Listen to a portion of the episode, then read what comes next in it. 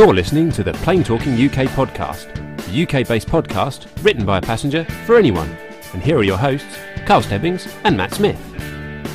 Well, hello and welcome to episode number 110 of the Plain Talking UK podcast. I'm Carl Stebbings, and joining me in my kitchen studio this week is my co host, as always, Matt. Good morning. Good morning. morning. How are we? Sorry, I'm, I'm I'm pressing the wrong buttons. Let's see. He's There we go. pressing, There we he's go. pressing Good many morning. buttons. Good morning. Good morning. And uh, how are you on this sunny uh, morning, Matt? It is really sunny. It's really it? sunny. Yeah, you It's know, really it's really nice nice. Yes, it is. Uh, ten past ten. It is the thirtieth of April, 2016. Uh, we are in the kitchen studio this week. We've we've been we've been promoted again. We're no longer in the spare room. No, we're no longer Uh, we're now back downstairs. Uh, yes, And my lovely wife's wife's got- at work this week. Uh, one massive downside to that, however, no sausage rolls. no sausage rolls. No, we have week no sausage rolls this week. Yeah, absolutely. Just lots of coffee and Yeah, and indeed. stuff. Yeah, yeah, which is just very much needed today. So yes, it is the uh, what are we on today? It's the, it's the thirtieth of April is, yes. today, and the time has just gone past ten. Well, it's ten past ten ish Did you not on hear a me Saturday do morning. Yeah, I know, I know, I know.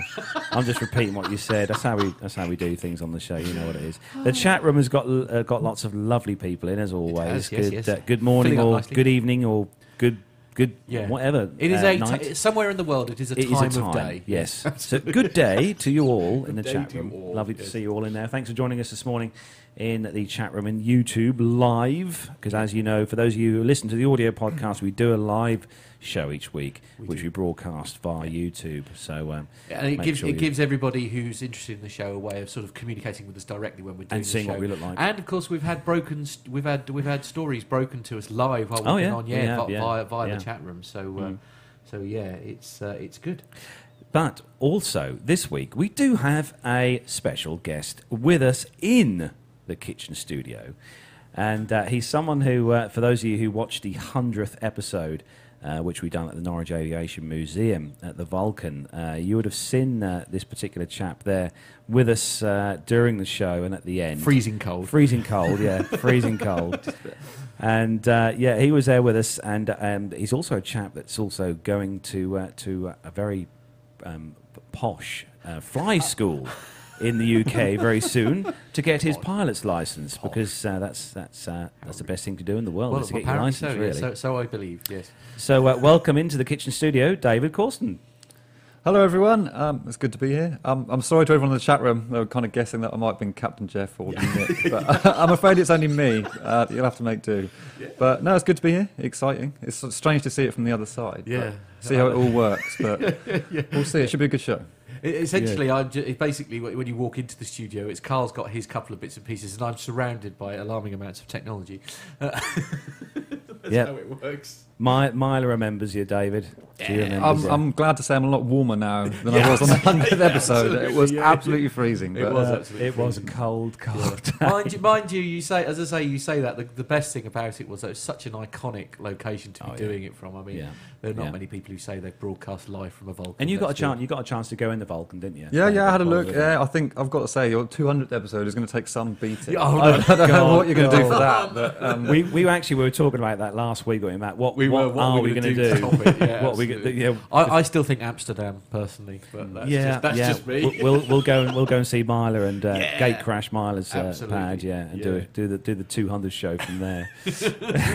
yes. So uh, today, uh, if you are watching live on YouTube today, David is in charge of the chat room. yeah. David So he- David's keeping an eye on the chat he's room. signed in as us, and he, he, He should is, be yeah. uh, he should be uh, looking after that for us, making sure that we don't miss any any important comments that come through. I'll, I'll try my best. I think it might be a bit easier without um, Pip and Al here. I think Yeah, it might be a bit a bit calmer show. yeah, so. absolutely, slightly less uh, racy. Yeah, the, the, the, the feedback is still coming in quite uh, nicely from the from the Yeah, uh, show we absolutely. done with uh, Al and, uh, yeah, and it was Pip. good. In fact, It actually, was, uh, I was very fun. lucky because I got to meet up with him. You you were absolutely Yes. seething. I? I was this this week. I've been on a, on a late shift, so uh, I've been working evenings, and uh, this week. Uh, Which is his favourite shift, by the way. He loves working evenings.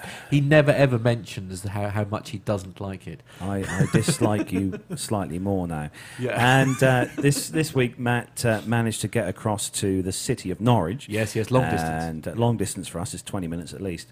And uh, he actually got to meet up with uh, with Pip. I did, And uh, you, you went and had a beer with Pip. I did actually, yes, yeah, yeah. Well, I I had a diet coke here, you know, Diet you know, uh, uh, well, because it, 'cause it was a little bit late. It was only about eight o'clock, I think, when we made met up. So we both we both had a sort of like a weak beer, and then it was uh, and then it was on to the diet cokes from there on in, because he was he was working the following morning, and so was I. But uh, yeah, no. So I took him to the Murderers in Norwich. If you if you've ever been to Norwich, Murderers is a nice pub, by the way. So I thought, well, if we're going to, going to take our guests somewhere Mm. um, that sort of it, it sort of says everything that you need to say about Yeah. Norwich. The Murderers is a good place to But go. Pip, Pip was starting a six-day rotation from was, uh, from our Norwich, wasn't? Norwich, Yeah. from our airport here, and yeah, uh, yeah, going to all sorts of locations. yeah, he's going everywhere. yeah. It's Gloucester. I think, was one of them as well. He's really, really living the dream. um, hello to, to Ray Davis in the chat room. Good morning to you, Ray, uh, over there. And uh, yeah, we did see the Connie photo. Actually, I did see the uh, the, the uh, constellation Lockheed constellation photo that was uh, that was sent to us. Very good Oh, because they've got all the wonderful air shows going on, which uh, Steve and Grant are um, covering over in Australia, aren't they? oh, at the of course, yeah, yeah, yeah, yeah. Both very busy at the moment, aren't they? They are very busy. Yeah. So we better start things off. Yes, absolutely. Yeah, yes. we're, uh, we've got lots of news. We've got um, the, the usual commercial news. We've got some military news, some air show uh, bits and pieces because the air show season has sort of kicked off this weekend Yeah. here in the UK. Um, and we're going to have a chat with David all about his, uh, well, his the start of his long flying career, hopefully. flying yeah, career. absolutely. Yeah. So we're going to start the show then, as we do each week, with our rundown of the weekly news from around the world and the UK. So if you're ready, Matt, Uh, yes, yes. I'm as ready as I'll ever be. David, I think so. Yeah, let's go for it. let's go.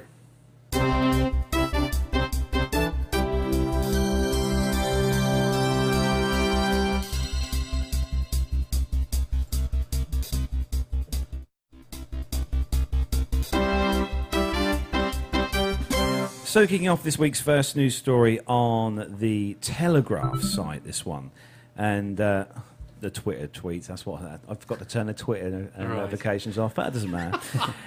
we'll get those all through the show, no doubt. So, the, uh, the first story then uh, is a serious story. This one uh, was sadly in the news yesterday, and it's regarding uh, a helicopter crash here Yeah. uh, here over in Norway, and and 13 dead, including one Briton.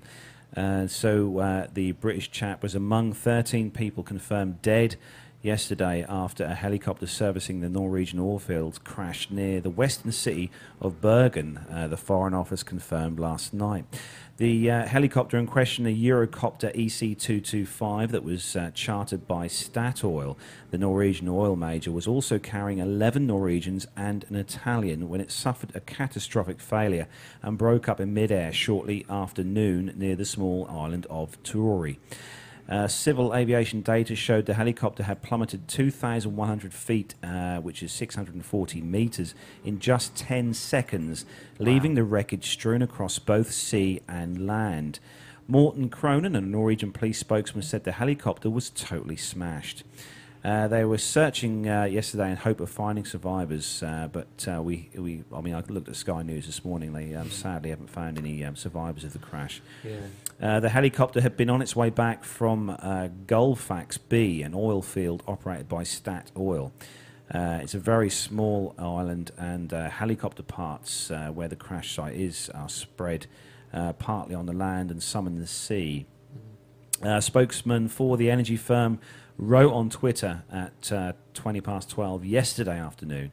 Uh, Statoil received notification of a helicopter accident, and the helicopter was en route from Gullfaks B to Bergen. And uh, a Foreign Office spokesman said that officials had uh, offered the support to the families uh, of the British national who was sadly on board and died uh, in the helicopter crash. And uh, the thoughts, uh, obviously, from us, us here in the studio, are obviously with all those affected by this uh, this terrible crash. Um, but Matt, you were um, online and you've uh, managed to yeah, yeah. It's, I mean, uh, video. loads of photos and stuff doing doing the rounds at the moment. Um, but um, yeah, so I, I found this really, which uh, I noticed BBC News was running this morning as well. So we'll we'll run it out as well now. Just just obviously for, for legal purposes, just to say that this was lifted from the Mirror.co.uk website. This morning. Um, and uh, so, if you are listening in the podcast and you want to see this, I'm sure. If I'm not being funny, if you're listening to the show, you're a big aviation geek. You'll know all about this. But for the benefit of those who are watching and listening in the chat room uh, on YouTube today, this is the video that we found. And it, as uh, Tony quite rightly said in the chat room, it's quite shocking because the uh, the rotor blades basically they're they're there in one one unit, aren't they? They are Yeah, they are yeah. the blades are all still attached uh, to themselves, but they've somehow come adrift from the actual helicopter No, body it's terrible. itself. I mean, Terrible. that really is quite awful. I don't I don't even know how that's even possible, frankly. But um, So the EC225 Super Puma uh, helicopter, passenger transport helicopter, is very, very widely used uh, within the oil industry uh, in Europe um, for flying uh, guys out to the rigs and the various um, oil um, platforms uh, in the sea. Uh, first flew in November 2000 and uh, was introduced into service in December 2004. Um, primary users being CHC helicopters. Uh, there's been 150 plus uh, of those built uh, since it came online, and um, yeah, it's it's terrible news, really. It um, is. Totally terrible news. So I mean, well, and uh, I've just been corrected actually in the in the chat room. I've, I've been told off because it's actually connections, not just one connection. So several things have failed essentially in order Hmm. for, for something like like that to happen. But, um, But it's actually manufactured by Airbus helicopters. Yeah, Airbus helicopters manufacture the EC225. So, so we, we need well, we, we it's like all these things, isn't it? We need more information at, the, at this stage, don't we, as to what's actually occurred. But uh, horrific. Really, um, and uh, I'm delighted to say not something that we've ever seen before. no, hopefully they'll get to the bottom of, Yeah. uh, of what of what's gone on here. Yeah. Very sad news indeed. Mm. So um, we'll uh, well we'll keep our eyes on that story. Yeah, absolutely. Yes. So moving on to the next story, which uh, is a special one just for Matt. Go. David knows exactly what it is. back to the uh, sort of like the, the back to the norm as we were like slightly lighter. Uh, well, I say lighter. Actually, this is not a great story. Uh, reading it, it's from the Liverpool Echo, and as it's story number two, that means one thing and one thing alone. That means it's a Ryanair story, and uh, the headline is: Passengers arrested after Ryanair flight from Liverpool to Spain is forced to land in France. Um, which uh, we're getting more and more of these stories. They're never good news, are they? So, as the two passengers were arrested after a Ryanair flight from Liverpool to Spain was forced to land in France at 6:45 a.m.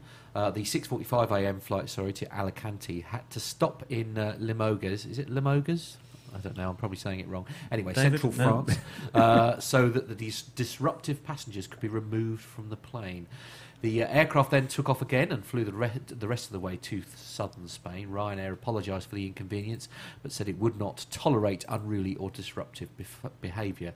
A spokesman said the flight from Liverpool to Alicante diverted to uh, central France after two passengers became disruptive in flight. The aircraft landed normally, and police removed and detained these passengers before the aircraft departed to Alicante.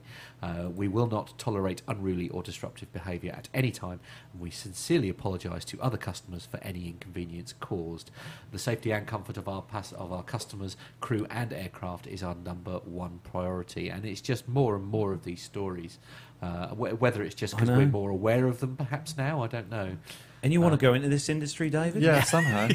Absolutely. um, I must. I flew with Ryanair not long ago. Um, Oh, you went to Dublin? Was it yeah, I Dub- went to Dublin yeah. with Ryanair, um, and you know, the flight was absolutely fine. But uh, a lot of these trips are people are unruly and everything, and to get to the point where they've got to land in France, Yeah, um, yeah, when when they were going, it must have been a, fair, a It was fairly. about Uh, three hours. fairly is it, serious. to, Mm. to Alicante, something like that. Three, Yeah, three so it half must be three hours. Yeah, that, something like yeah. that to get to Alicante. It's, it's Yeah. not good. But as you say, we're getting more and more of these stories, aren't we? Where where people uh, are. The trouble is, people get. I think people. A lot of people get sort of uh, inebriated before they Yeah. board the flight. It's not so much Yeah. when they're on board because obviously the crew keep an eye on what's being sold uh, drinks wise. It's before they board the aircraft, and then Yeah. like most people should know that you know when when you uh, climb the uh, you know the, when you reach altitude, Yeah. you know a drink alcohol has a has a, a slightly different effect.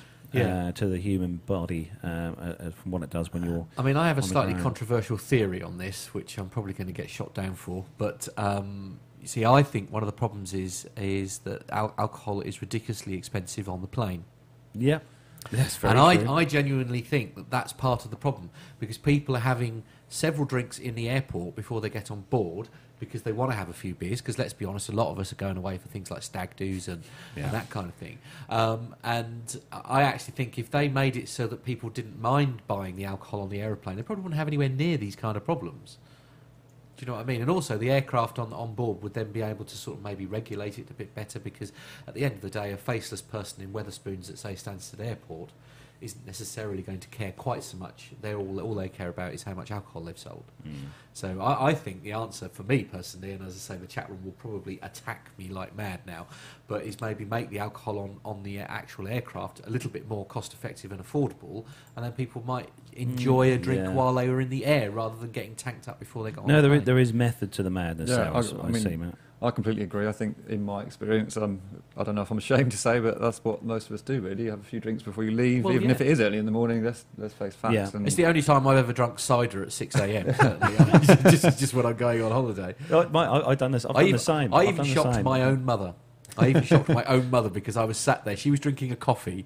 Uh, anybody who knows my mum will know that's a very unusual thing. And I was sat there with a pint of um, Aspalls uh, at 6 a.m. Then flying. Do you, you, is- you laugh, but if you if you get it right and you get the uh, the vouchers and stuff online, there's, a, there's, a, there's something called the Number One Lounge at Stansted Airport here in the UK. Um, it's a lounge where you can you can pay a, um, a certain amount. I think it's twenty five or 30, 30 quid. Yeah. Um, but you can have fast track security and you Yeah. can get access to the lounge Okay. and you get food and drink. And part of the deal is that you can have any alcoholic beverage included in that price as, as much as you like. Really? And even even I've sat at the uh, gate at Stansted waiting to fly to Malta with, with Ryanair because their gate is like 15,000 miles, Miles away, yeah, from, yeah. from everywhere else. uh, and I've sat there at, at half past five in the morning with a with a glass of um, scotch. One As is you so do. one is so classy. But only one. Yeah, yeah, yeah. Only one. I do stop at one. yeah, Um, only you. Only you'd be sat there with scotch, though. To be fair. No. Myla, Myla's actually put in the chat room. She said that, uh, that she had a flight yesterday where a group of thirty stag uh, guys were very much drunk already. Really? Um, yeah, but uh, but but hopefully they were they were good, well behaved boys. I think so. I think a part of it might also be that flying is becoming like normal. It's not a special. It's so Yeah. such a normal everyday Yeah, thing true. that it's not. That it's not true. considered to be Well, a special um, occasion. And we have the likes of Ryanair and things to thank for that because they have made, um, you know, air travel, you know, something that even I can afford, and you know, it, it is, it is, it's got a lot to do with that. So I mean, it, you know, they're almost a victim of their own success. But nevertheless, there's no reason to be absolutely tanked up, is there, No. before you get on an aeroplane. Uh, the chat room has been surprisingly kind to me. I'm, I'm, quite, know, I'm pleasantly I- I surprised. see. I was watching Hello, hello, Paul fear. Tricker. Paul's in the uh, Paul's in the chat in the chat room. Uh, the uh, next story on breaking travel news site and the headline: Delta uh, Airlines has placed a 75 uh, aircraft order for the C series uh, with Bombardier or Bombardier, Bombardier. as Matt likes to call them. Sorry, it's, it's, it's the beer. That's why I do it. know. You see, it's a bombardier. So Delta Airlines uh, will continue its narrow-body fleet renewal with the state-of-the-art uh, Bombardier C series, providing Bombardier. providing for added network flexibility with more fuel-efficient mainline aircraft. The uh, U.S. launch customer, uh, who are Delta, uh, put the firm order for 75 CS100s and will allow the company to cost-effectively reshape and upgauge its narrow-bodied fleet, uh, providing an improved customer experience and better cost efficiency while maintaining a focus on prudent capital in uh, deployment. Uh, they've said that as they reshape the fleet for the future, the uh, inno- innovative onboard experience of the C Series is a perfect complement for the top-notch service provided by uh, every day by Delta people, said You, Ed have got a scotch in your coffee, haven't you? I what- think I have. yes. Uh, the new aircraft are a solid investment, allowing us to take advantage of superior operating economics, network flexibility, and best-in-class fuel performance. Uh, this transaction is part of Delta's domestic strategy to upgauge the fleet, allowing the company to achieve its long-term financial targets, including 15% EPS growth and generation of $4 billion to $5 billion in free cash flow annually, while replacing less, uh, less efficient domestic aircraft. What is in this I, coffee? I don't know. Yeah, yeah, scotch. I've already told you. Uh, with the order of the C Series, Delta will no longer induct the E190 into its fleet as planned. Powered by Pratt & Whitney's latest geared turbofan PW1500G engine, the CS100 takes advantage of, a, uh, of advanced technology and composite materials designed to deliver an expected 20% improvement in fuel efficiency over similar sized aircraft when it enters service with Delta in the spring of 2018. The reduced noise emissions from the C Series allow, uh, aligns Delta with uh, broader goal to reduce the airline's environmental footprint. And uh, the story goes on there. But I mean, this is uh, good news for Bombardier because uh, every week we cover stories with uh, Airbus and Boeing getting huge orders yeah. from various airlines. And it's nice to see that, that uh, Bombardier, because they have had a bit of um, uh, trouble over the last few months, Bombardier, you know, with uh, with jobs and stuff. I think it's good to see that they've got um, They've got you some know, confirmed orders in the confirmed bag, orders, especially from Delta as well, Yeah. Because it uh, it might only grow. So um, have you have you flown with Delta, I, David? I or- think I may have when I was very young. Um, it was a good experience. But I was just going to say about the story. It's good that I think there's some more competition for Airbus and uh, Boeing. Yes. we don't want them to get um, kind of uh, lazy and everything. There's going to be a bit more competition, so it might drive prices down for the other airliners. So I think it's certainly good news all round, really. Yeah, and Delta's fleet are fairly. They have got quite an old fleet, Yeah. especially the narrow-bodied fleet uh, are fairly old, and also some of their wide-bodied fleet. I mean, we flew home on a 767-400 in February, and that was it was That- fairly old. Very varied fleet as well, isn't it, Yeah. Delta? Like a, a mixed fleet. Yeah, yeah. Next story Uh, is all yes, yours, yes. Matt. The next story that would be me.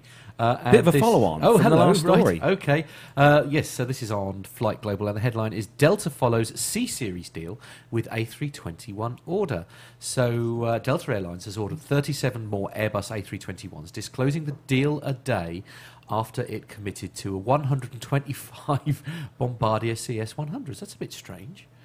Oh. Uh, the US carrier has uh, two A321s in its fleet and 43 on order from previous agreements.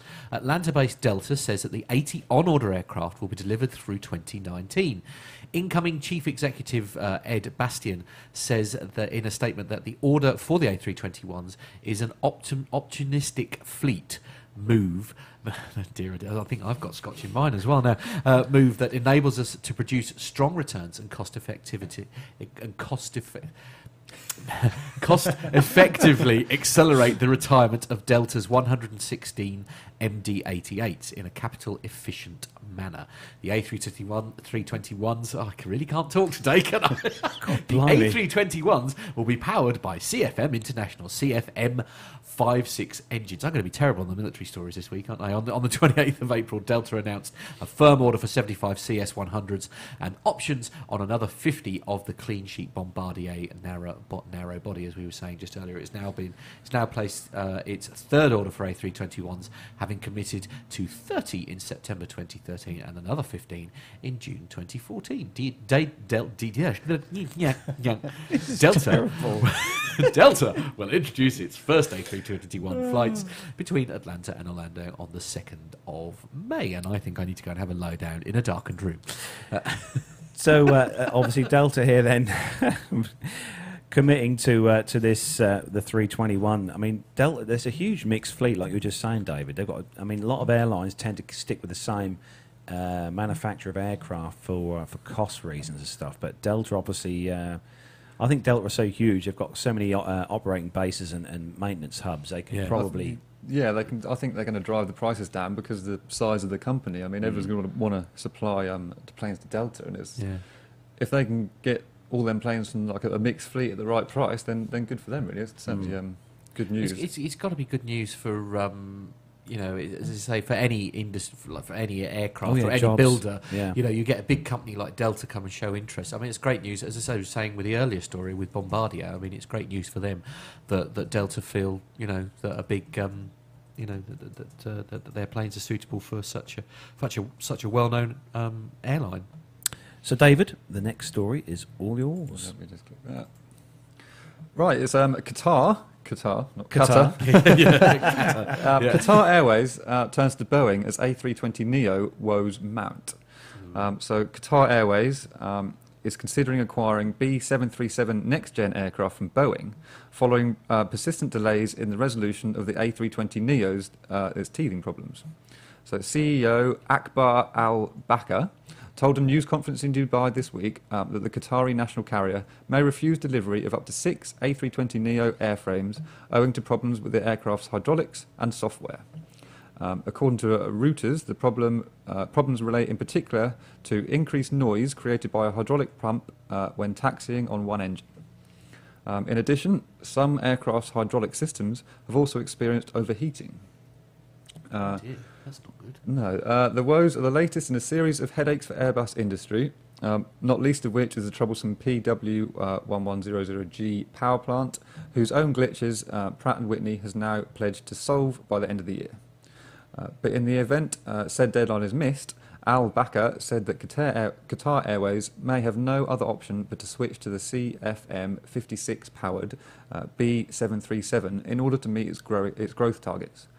While the A320neo offers a choice of two power plants, uh, the PW1100G and the CFM Leap 1A, uh, the latter will only be available for commercial use from later next year, too late for Qatar Airways' needs. Meanwhile, during the same news conference, Al Baker also warned that Qatar Airways could back out of a deal to acquire a 49% stake in the Meridiana Fly Group should the Sardinian firm fail to lay off up to half of its workforce as required. This is not a very nice story This to give hard, a guest for isn't his it? There we first go, one with all these horrible words and stuff.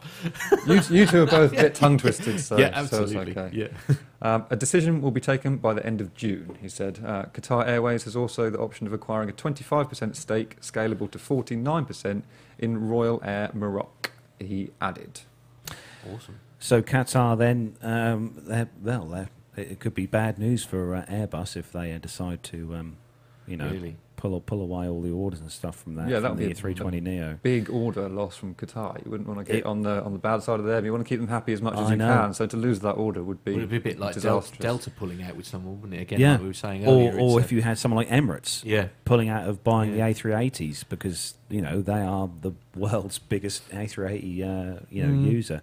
It's also good news, I think, for Boeing because I think the A320 has had a bit of a head start, or a bit- Yeah, has yeah. had a, a better start anyway. A better start. yeah, definitely. uh, than the 737 next gen. So it's, it's good that a big carrier is certainly interested, and we'll see what happens. Yeah, Qatar, lovely, lovely airline, lovely airline. I uh, You've flown very, before, flown with you? Qatar, yeah. Yeah. on one of their aged A330s, very old A330. But no, their, their staff are wonderful, really nice cabin crew and stuff on, on their aircraft. Very Really? nice, yeah, yeah, very very polite, very um, very nice. Ah.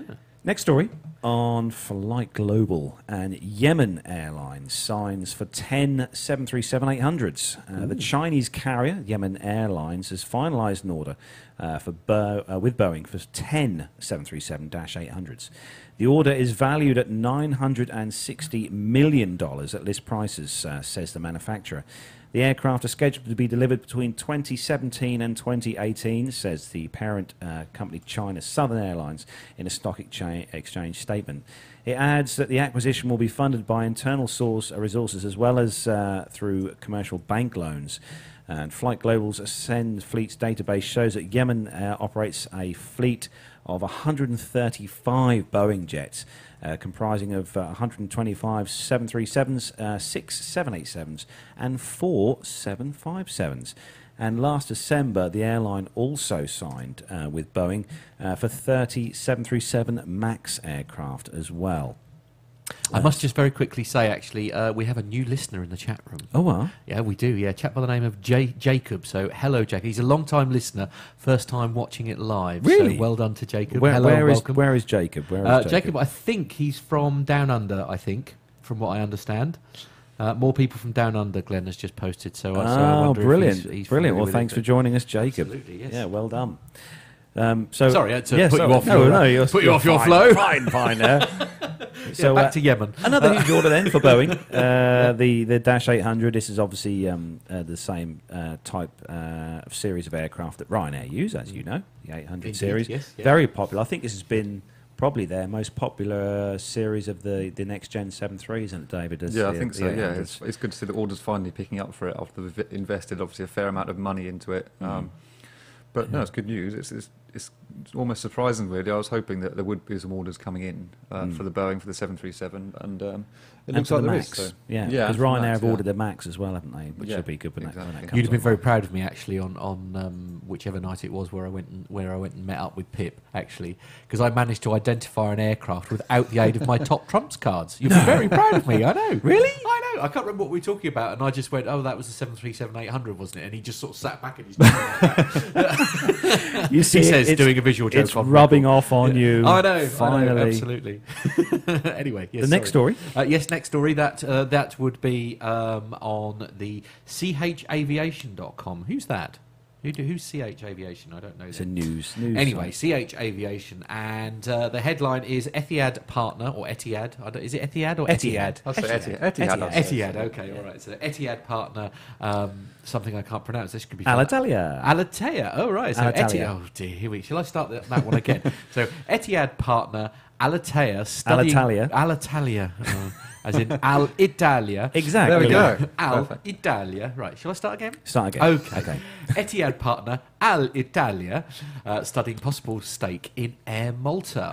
Following months of speculation about a possible tie up with Etihad, Etihad Airways uh, and uh, Alitalia uh, has come forward and announced it, it's signed a memorandum of understanding with the board of directors of Air Malta and the government of Malta to complete a comprehensive due diligence with the possible intention of becoming a 49% stakeholder in the Maltese airline.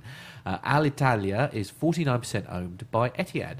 Uh, there are strong cultural and uh, commercial bonds between Italy and Malta, and this MOU is a first uh, and important step, but we will only make a decision once we have completed an exhaustive examination of a possible deal. Alitalia's CEO, uh, CEO uh, Cramer Ball said, We will need to establish uh, unequivocally that a deal with Air Malta will not undermine the progress of our three year turnaround programme or prejudice our financial position.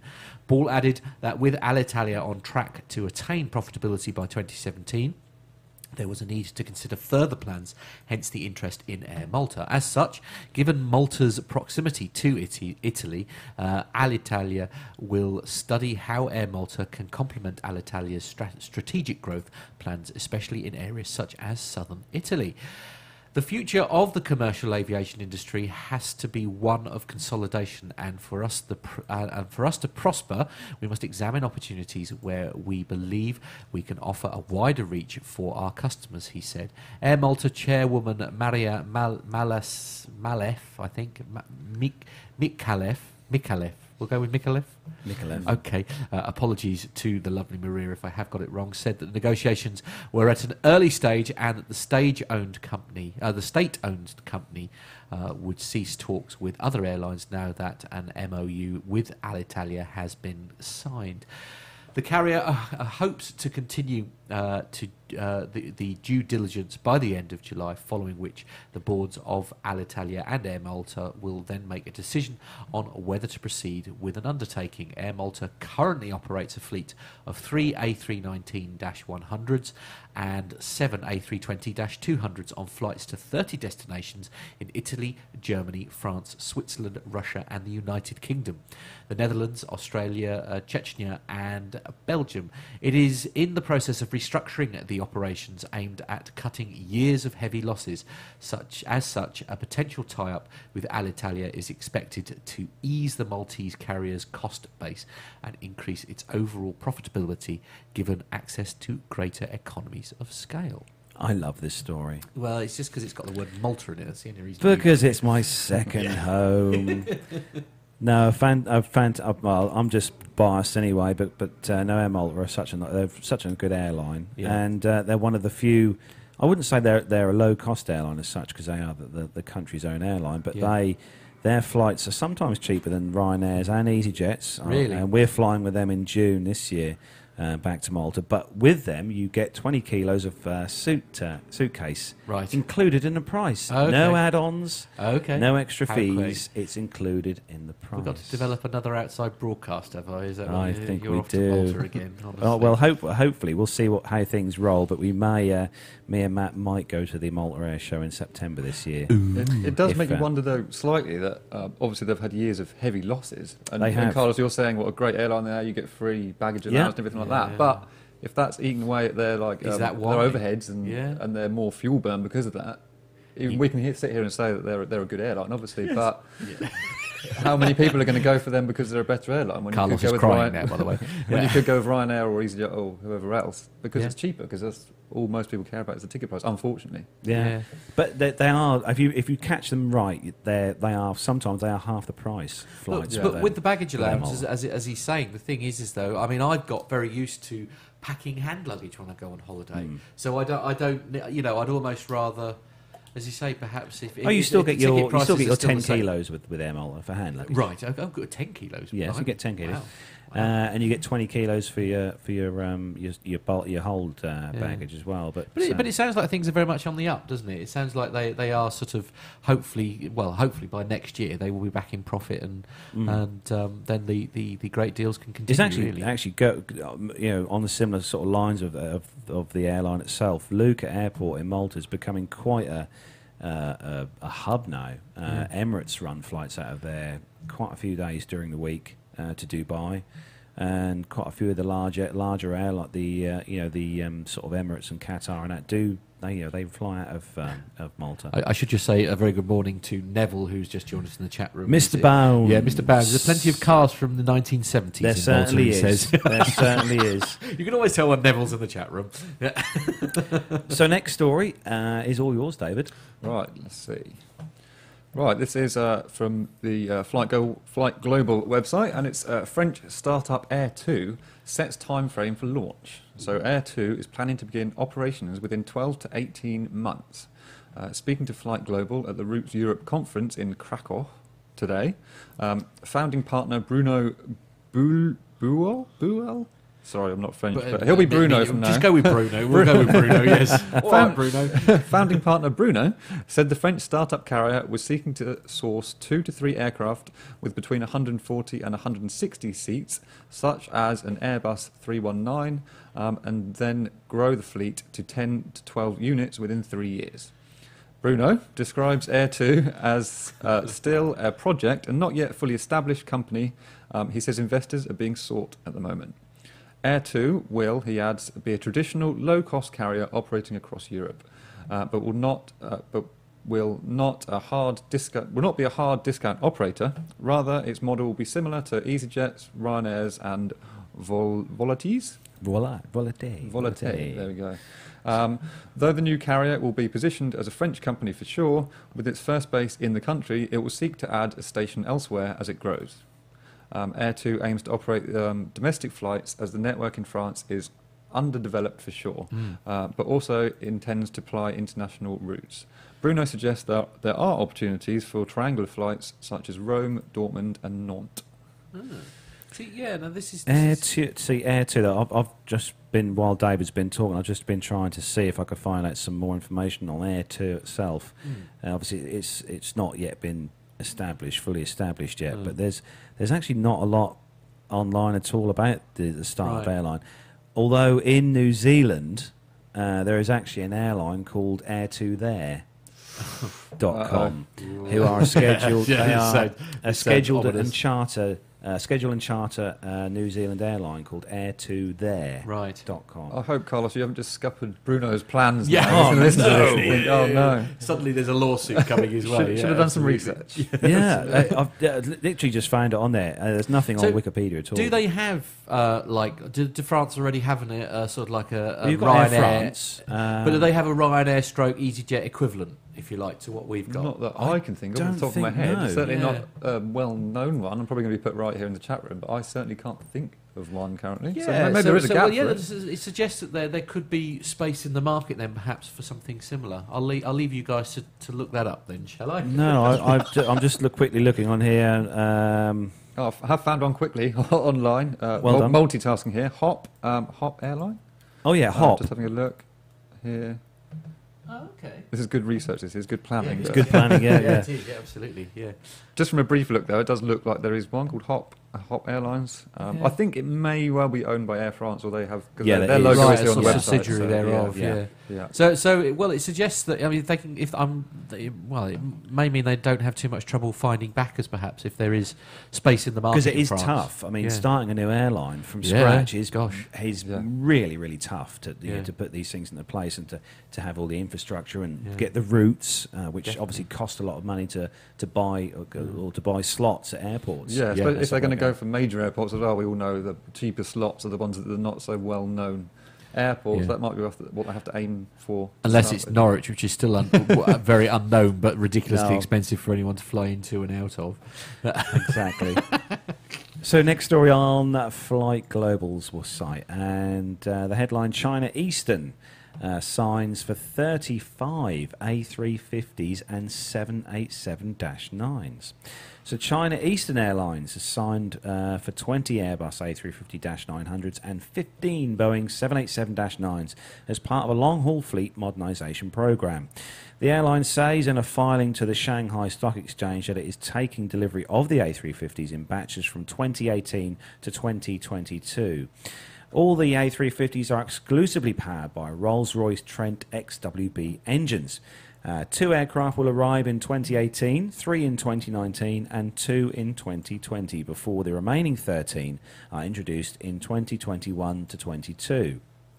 China Eastern adds that it will receive the 787-9s over the period from 2018 to 2021. It is not given an engine selection for the Boeing jets. Uh, four 787s will be delivered in 2018, followed by six in 2019, and the other five in 2020-21. The long-haul renewal uh, restores commitment to the 787 lost in 2011 when China Eastern ditched a 787 order in favour of the 737. As part of the fleet upgrade program, the carrier is to withdraw 12 Airbus A330s and six Boeing 767s from service.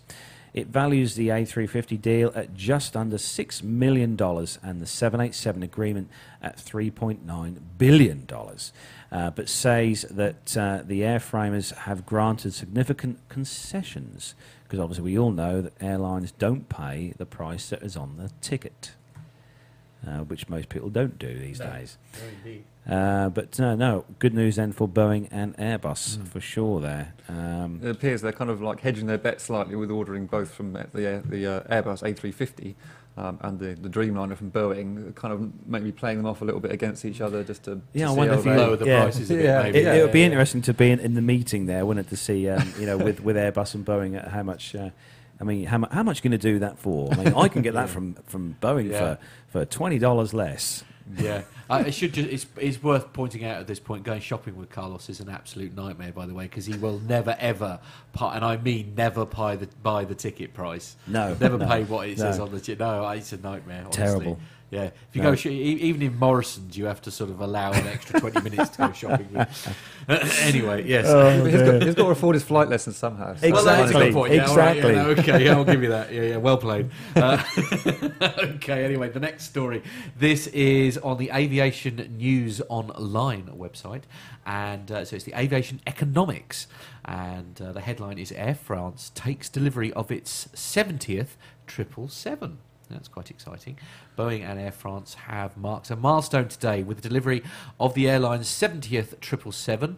The French flag carrier was the, was the launch customer for both the uh, 777-300ERs in 2004 and the 777 Freighter in 2009. Air France took delivery of its first 777-200ER in March 1998. The 777 range has been one of the pillars of Air France fleet growth, says Frédéric Gagey, uh, CEO of Air France. The Boeing's 777 has gained a reputation for its reliability, economic performance, and comfort, offering our passengers the highest standards. Since the late 1950s, when it took delivery of its first 707 or 707, uh, Air France has operated nearly every commercial airplane Boeing has produced. Today, the 777 is the workhorse of the Paris based carrier's long haul fleet, with the airline serving more than 179 destinations in 80 countries last year. Air France has successfully utilised 777 variants across both its passenger and cargo operations for two decades to remain at the forefront of commercial aviation in terms of performance, economics, and passenger comfort, said John What said John, uh, Senior Vice President of Global Sales and Marketing, Boeing Commercial Airlines. We are honoured that a carrier as prestigious as Air France has chosen the 777 to form the backbone of its long haul fleet and are proud that our historic partnership that stretches back more than 60 years. Air France is a part of the Air France KLM group, which is the second largest 777 operator in the world. The group has also unfilled orders for 25 787s as well as lease agreements for additional 12 787s. So if they're the second largest Who is the 777 operator, first? who is the large- Who's the largest operator of triple sevens? I wonder who. That's somebody in the be, chat. It's got to be Emirates. It has to be Yeah, Emirates. Yeah. right, actually. yeah. Emirates have a huge fleet of triple sevens. I'm sure someone in the chat room will put us Um, right in just a moment. I'm sure Da- David will he'll be Yeah, whizzing absolutely. along looking for that now. I'm trying. I'm trying to multitask. He's the best of my multitasking. ability. No pressure. Um, but uh, no, that's that's, that's uh, excellent news for for uh, definitely for Boeing because uh, Air France, obviously, um, uh, well, a very popular airline, have, Yeah. have got a big fleet, Yeah. and uh, they're sticking because they retired their um, 747s uh, this year. Earlier this year, they Right. retired the 747 400s. Now the seven four set. Here we go. This is where I. This is That's where I what I flew look to at- Vegas on. You're right. Yeah, this is where I start to look like a monster. Now the seven four seven has four engines. Yes, it certainly Yes, does. Absolutely. Yeah, yeah, yeah. And they're retiring it because of fuel.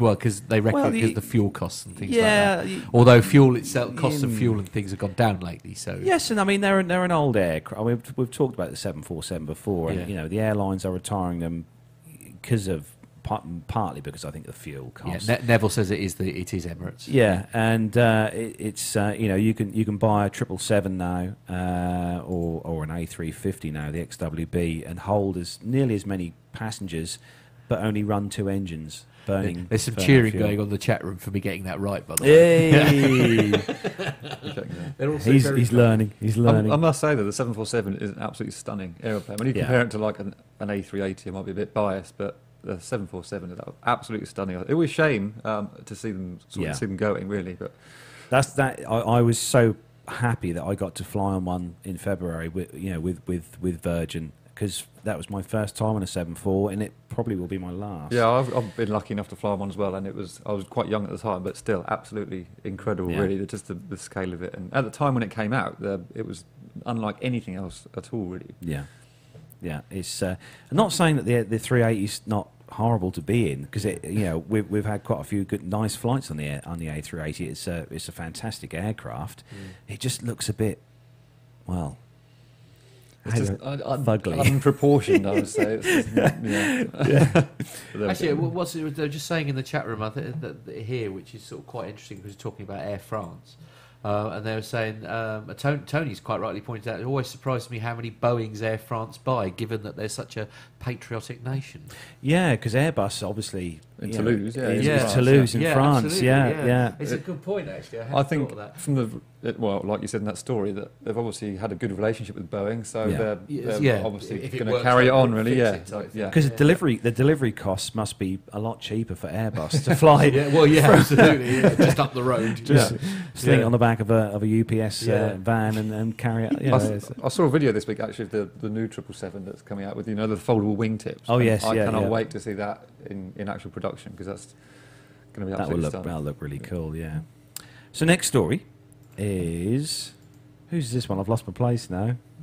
Is this David's or I think it's David's, yes. It's yeah. David's. I'll go for it. It's David's story. yeah, yeah. That's a, a picture story. It's a picture apparently, so story. can, uh, I Yeah. Actually, you on it. before before we move on to that, they were just saying uh, they're, they're talking about air shows in, in the chat room, and I- and, and uh, Jacob, who, as I say, who's joined us for the first time, he was saying that uh, that uh, he was he's chatting to Ray, actually saying I've, I've been to the air show all day today. He took my two year two year old boy to his first air show. Ah. So where is it? What air show is it? That Is they're that the talking about?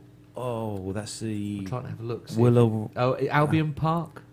Albion, Albion. Yeah, uh, anyway, Uh, down in Albion Park, it says there. Anyway, I'm sure somebody will uh, fill me in in a Fill- moment. But it's very exciting that uh, two. I mean, uh, you know, it's like it's like air, it's like trains, isn't it? If you're two years old, trains are the most amazing things, and I dare say aeroplanes are exactly the same, aren't they? Yeah, start them young. best Yeah, absolutely. Yeah, turn them into AV geeks right from the start. We want Exactly. listeners until we till we're hundred years old. Anyway, right? Yes, sorry, David. Uh, right, this one was uh, from Flight Global. It's a picture story, and it's uh, Okay, leave it with Is me. is this LATAM or L A T A M? Oh, I don't know. Well, anyway, How they've do we uh, pronounce it? Is it Latam or Latam. Carlos, Latam? right, LATAM. Latam, Yeah, L there A we T A M. So they've unveiled. Is it an unveiled. acronym for something? I don't know. We might Anyway. find. We might find okay, out. yes, okay. yes. The chat room will correct us in a moment. Um, so LATAM unveiled uh, a new uh, livery. So that LATAM Airlines Group has unveiled its new aircraft livery featuring its new branding. Uh, the carrier's updated livery features its new logo against an all-white fuselage and its new corporate colours of indigo and coral on the tail. Um, LATAM will operate the first flight of an aircraft in the new uh, livery, a Boeing 767, on a special flight from Rio de Janeiro to Geneva on the 1st of May to collect the Olympic torch ahead of Brazil hosting the Olympics this year. Uh, the aircraft will return to Brazil on the 3rd of May, where the Olympics torch relay will begin. Commercial service on the aircraft with the new livery will begin on the 5th of May, says uh, say LATAM. Uh, 767 will operate that day between Sao Paulo and Santiago, while Airbus A319s bearing the new colours will operate on Santiago to Lima and Sao Paulo to Brazil. Uh, more than 50 aircraft will be repainted in the new livery by the end of 2016, um, say LATAM. The entire fleet will be rebranded by 2018. Uh, the airline group will roll out the new branding in 13 airports from the 5th of May. These are Santiago, Sao Paulo, Gruhula, Lima, Brasilia, Rio de Janeiro, Galileo. Isn't that a boat? um, Sao Paulo, Conga, Conganhas. I thought it was Gallifrey. Perhaps that's where the doctor's from, isn't it? Yeah. Buenos Aires, Azelia, Bogota, Quito, Miami, Madrid, Guayaquil. We left him the best Anyway, story. multiple Yeah. airports, uh, A lot multiple airports. countries So and, you- and places. yeah, you're going to see that all around the world, basically. Anywhere in the world. Basically, you name the country, it's there. Yeah, especially in uh, South America, by the sounds of it. Um, they, they announced a new branding in 2015, um, and it unites the carriers in the group formed by a merger between Chile's LAN and Brazil's TAM that closed in 2012. Ooh, that's good. A la- nice livery as well, I will say. Yes. The pictures you Yeah. put up on the screen now while we were, um, while David was reading the story there. There we go. We'll put that picture there. Are we? Oh, right, okay. There's one. Yeah, sorry. there you go, yes. There we go. Latam, very, Yeah. uh, very corporate top stylish. Yeah, uh. It's Yeah, quite. yeah. It's quite. It's see, nice. now I really like it because it's quite clean. Do you know what I mean? They haven't Blends gone, in well it's with the not background. overly busy. it's not overly busy. So the wingtips and everything have all been maced.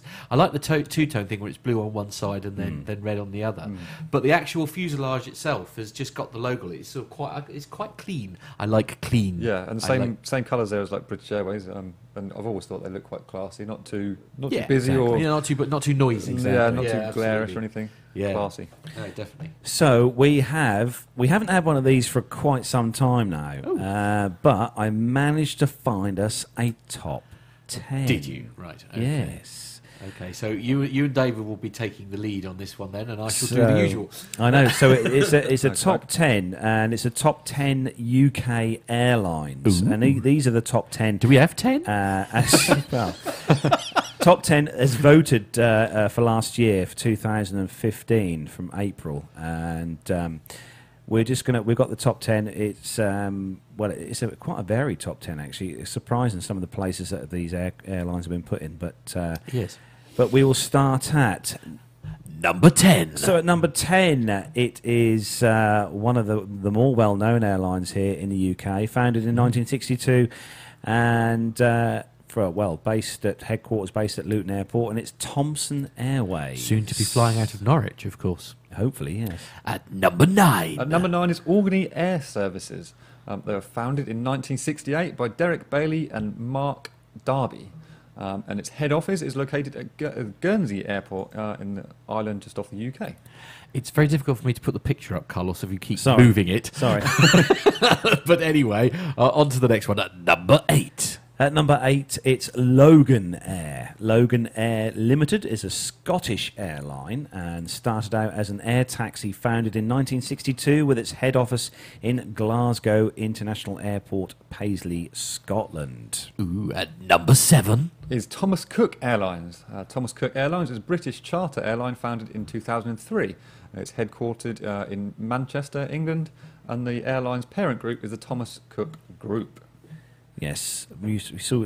I used to see them flying into Fuerteventura actually daily. Thomas Cook, very uh, very popular airline. At uh, number six. Number six is Jet2.com, founded in 2002 with headquarters at Leeds, West Yorkshire, and parent group as Dart Group PLC. Ooh, number five. Uh, is Monarch Airlines, uh, founded in 1967, and that is headquartered also at Luton in the UK. Uh, Monarch Airlines, very very uh, famous airline there. We uh, we know one of their one of their more prestigious pilots, Oh, do don't we? we? Yes, Oh, excellent. yes. Yes, no, I know it is. I Yeah. was trying to be a little, honestly. It's it's someone we all know and love anyway. Yeah, absolutely. Or do we? Or do we? Or do we? Anyway, uh, number four. At number four, it is Virgin Atlantic Airways Limited, Yay. founded in 1984 Gosh. uh, by Richard Branson, with its headquarters located at uh, Crawley in the UK. Excellent. Uh, number three. Uh, is Flybe. Hey. they were founded in 1979 by Jack Walker. Uh, this was also founded in uh, Jersey European Airways, and it was later changed to Flybe. Ah. And they fly quite a bit uh, out of Norwich Airport, don't they? To Yeah. mostly to Amsterdam. They Yeah, fly lots- across to. A lot Yeah. smaller airports they fly Yeah. to. Uh, number two. At number two, it is our flag, nation's flag carrier here Yay. in the UK. It is, of course, Only at number two. British- This is slightly worrying. British Airways PLC, founded in 1974 with its headquarters at Waterside, Harmondsworth in England. Mm. and finally, at number one. At number one is EasyJet. You look oh, surprised, David. You look suppose so, surprised. Yeah, There we yeah. If, you, if you do it by sort of ca- capita and, and flights and, and Yeah, they- you know route network and things, I suppose that makes sense. Number but- of passengers uplifted was thir- let me get this right. Thir- Three million seven hundred forty-nine thousand.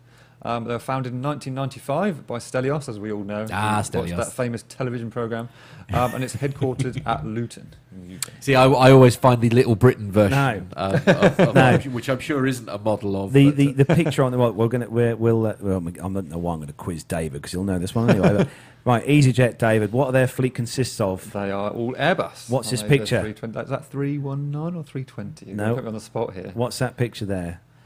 This is going to be a Boeing. We're or gonna- something. Yeah, yeah, Is yeah, it? absolutely, yes, yeah. no, you caught me out here. yeah, yeah, yeah, yeah. Oh, it must have been one of the early ones when they were yeah, going. yeah, okay. yeah. okay. That was uh, one of the earlier Boeings that uh, EasyJet used when they were first uh, starting I up. knew that really, honestly. Uh, that's before they got they got rid of those and they went to an all Airbus fleet. But uh, yeah, Oh. EasyJet number one. Uh, Hmm. do you know? Yeah, you but know- like, actually, if you think, yeah, but if you think about it, it makes perfect sense, of course, because at the end of the day, uh, as you say, if you do it by uh, f- hours fly, flown and, and route network and and pass, you know, passenger head count, I mean, EasyJet is the obvious choice if you think about it. But as I say, we- I mean, we both went, huh? we all went like, huh? when it's like EasyJet because you sort of, I don't know, you, in your head you're convinced it's British Airways, aren't you? where where were your favourite airline, Matt?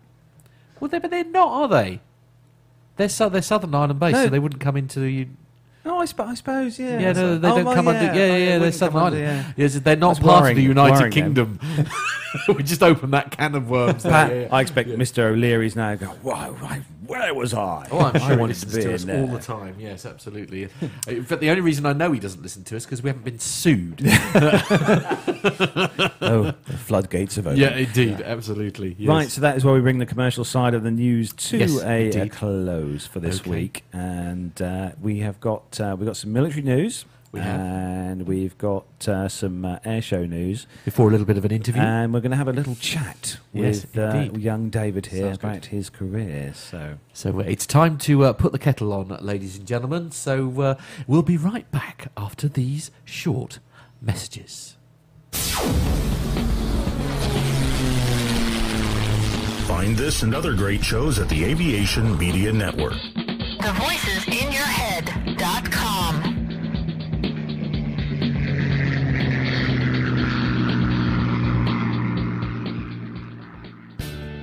The Plain Talking UK podcast is a voluntary project that aims to keep you informed with the latest aviation related stories from newswires across the globe. Producing our content does cost money though. If you enjoy our show, why not help us keep on the air by making a donation towards the server and website hosting fees through PayPal? Any contributions would be greatly appreciated. Are you an Amazon user? If so, why not do your shopping through the link on our website? There's no cost to yourself, and Amazon pay us a small referral fee on qualifying purchases. To find out more about the show and to meet the team, take yourself to our website www.plaintalkinguk.com. Or find us on Facebook at facebook.com forward slash plaintalkinguk, on Twitter via at plaintalkinguk, or get in touch via email on podcast at plaintalkinguk.com. Thanks, Thanks for listening.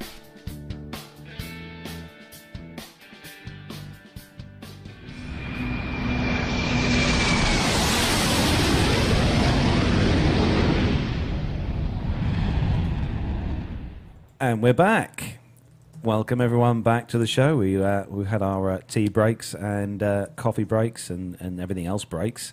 And uh, Matt has had his Delta P. Lovely. Why, why do we need to tell them that? Okay. Uh, you know, there's sharing, and then and then there's that's so what she said. big thanks to everyone. big thanks to everyone in the chat room who Yeah. has uh, who has uh, stayed Bared with us. with us, Uh, yes. Bared with us while we had our little break there. Hello to Micah, the main man, Micah. Yeah, yeah, uh, we've. Uh, we've hopefully got some uh, very very very interesting plans in the pipeline coming Yes, soon uh, to do with uh, Mr. Micah there, and uh, we'll. Well, we'll uh, keep uh, keep that under wraps for the moment. I Oh, yeah. think. All yes, right, yes. okay. But we have got fun. some uh, military aviation news to uh, to bring to you this week. We've got a few stories uh, to bring you this week, so we're going to kick off with some military aviation news. So if you're ready, Matt Yes, I am. Yes, yes, yes. and David, are you ready? I am indeed. Let's go.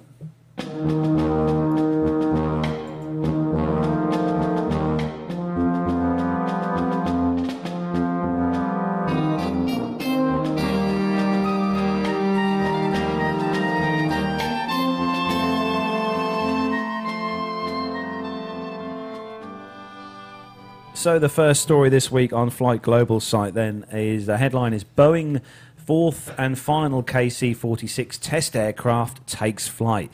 Now we've covered these stories now for a few weeks now about the KC-46 and uh, the teething troubles that they've had with this aircraft and getting it into uh, into action. Uh, five years and two months after being selected to build the US Air Force's new generation KC-X aerial tanker, Boeing has launched its fourth and final test aircraft uh, the, of the KC-46A program. The uh, 767-2C aircraft, which will be used for the type certification and is not currently outfitted for aerial refueling, took off from the company's wide-bodied uh, aircraft plant in Everett, Washington, on the 25th of April, and landed one hour and 40 minutes later at the Boeing field uh, south of Seattle. During the uh, flight test program, pilots performed operational engine checks, uh, flight on the flight controls as well, environmental system checks, and took the 767 uh, 2C to a maximum altitude of 39,000 feet prior to landing at the Boeing field, uh, says Boeing in a statement on the 26th of April. It will be used to conduct environmental control system testing, uh, including hot uh, and uh, hot day and cold day testing and smoke penetration testing. Um, and we've got a picture here of the, the uh, KC-46 there. There we go, of it there taking off, looking very 767y. The aircraft, dubbed the EMD-3, arrives as Boeing works uh, feverishly con- to complete the milestone C review by the Office of the Secretary of Defense that will unlock funding uh, for the first low-rate production contract for seven aircraft, which Boeing or has already begun building on its own dime. Uh, the tanker manufacturer, which produced the U.S. Air Force's legacy 707 based KC 135 uh, tr- uh, Stratotanker and inherited a DC 10 based KC 10 from McDonnell Douglas, is also working towards a KC 46A operational test and evaluation that is expected to start in May 2017 and must separately have 18 operational KC 46As in place by August 2017 to meet a contractual obligation known as required assets available. The second 767-2C arrives as the Pegasus demonstrates aerial refueling with the Lockheed Martin F-16 and Boeing FA-18 uh, warplanes uh, for the first time. Uh, there's no word yet from Boeing uh, if it has rectified a possible software issue that has so far pre- uh, prevented boom refueling of the large C-17 Globemaster 3 transport aircraft and the Fairchild Republic A-10 Warthog. Uh, the tanker experienced higher than expected boom axial loads during uh, in flight contact tests with the large four engine strategic transport in January this year, and a fix is being investigated. Now, we covered that story a few episodes back, didn't yeah. we, with the, um, the uh, boom, boom I love, issues. I love that picture. There I love are. that picture. We bring that out as, uh, just sh- for those of you listening. We're just showing on the chat room. It's a, it's the Boeing KC-46A refueling a US Navy FA-18, and it's just, it's just a cracking, uh, it's just a cracking photo, The, isn't it? the skill involved from, from Yeah, both pilots. for there, both isn't pilots, yeah, Yeah. absolutely. Because that must have a major major effect on, on not so much for the, the the aircraft carrying the fuel for the Boeing, but for the little fighter. I mean that that wake of, of Yeah, the wake air and vortices from the- must be from the aircraft, So yeah. difficult to keep Yeah. it in a, especially given what you're doing with a little boom and stuff. I mean, because any minor sort of alteration, you've only got to move a few feet and you know, Bit of stuff rough air, will bit of break. turbulence, Yeah, yeah. It's strange that they say it's a, a software issue. I find it a bit strange. Because you'd think With if a it was boom, something yeah. software like related, it wouldn't be well, I'm no expert obviously, Do- but too difficult to resolve really. If it's a Yeah, well, I suppose I just got. They've got. Is it is it because of the way that the two are? Um, is that how they know that they're they're linked linked in? Is that what the problem is? I mean, a lot of it is computer controlled, I'd imagine. You know, with this with this the system and stuff, the refueling system. But it is all manual. I mean, joining the the boom with the aircraft, the Yeah. you know, the aircraft you're refueling it is a manual. You know, it's a very precision manual job. Uh, yeah. G- Glenn saying in the chat room, also the budget on the KC KC forty six is way over. Apparently. yeah. yeah. shock. So next story on Flight Global, Matt. This yes, is yeah. The next story, worrying this, story. This, this one. is Flight Global again, and it, it is Gearbox issue threatens the A400M delivery rate. Airbus Defence and Space is facing a fresh crisis on its A400M military aircrafter, uh, airlifter. Sorry, after problems were discovered with the power gearbox of its Europrop International EPI TP 400 engines. Um, speaking on a 28th of April first quarter results call, Harald Wilhelm, the chief financial officer at Airbus Group, said that uh, said it had launched a thorough technical and industrial evaluation to develop both short and long-term solutions to the issue. A statement issued uh, with the financial results warns of a ser- of serious challenges for production and customer deliveries uh, of the A400M this year caused by the fault. It will also it, it is also the subject of an airworthiness directive issued by the European Aviation Safety Agency, but no details were immediately available. Wilhelm says that just two examples of the tactical transport were handed over in the first quarter, but he declines to estimate whether it will reach its target of around 20 deliveries this year.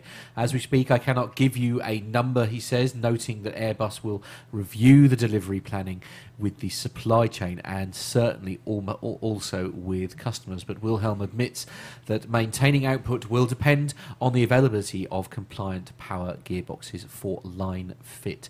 Uh, we will not continue producing the aircraft uh, on the A400M program if we don't know about the power gearbox. He says the immediate priority is to support customers who have in service aircraft to allow them to operate it. Uh, although conceding that the program has suffered another setback, Wilhelm maintains it is fundamentally different to the big crisis relating to the cracking of the TP400 propeller hubs experienced by the A400M in 2009 and 2010. As such, he feels the risk of cancellation of either complete orders or individual aircraft is very remote. I think he's being a little optimistic. It's optimistic there, if I'm honest. The power gearbox is produced by GE Aviation, GE Aviation owned Avla, Avio Aero in Italy, and Wilhelm says he expects industrial and financial support from the company to address the problem. Wilhelm reveals no details on the nature of the fault, but uh, Philippe uh, Petit, Petitco- Petitcolin uh, who is the chief executive of Safran, part of the EPI consortium, says two separate issues have become apparent since the beginning of the year. The first, he said, during Safran's three month training update was related to manufacturing defects that have since been addressed. However, the second problem is a shorter than expected lifespan of a specific component within the power gearbox. A short term fix will be ready in the next few weeks, while a definitive long term solution is months uh, instead of weeks away, says uh, Petitcolin. Uh, Avio says uh, its engineers are fully engaged with EPI and Airbus to solve the issue. All of us are committing considerable, resor- considerable resources to provide all necessary technical support to ensure safe operations of the A400M fleet, it says. Separately, Airbus has also warned that adding military capabilities to the A400M remains a challenge during the ramp up phase. Company is working with customers to agree a schedule of military capability enhancement and deliveries, it also mentions. So it's another setback, isn't it? It's another awful setback. I mean, the, the, the aircraft is in use, obviously, with the Royal Air Force, Yeah. and the French Air Force, German Air Force, and the Turkish Air Force as well.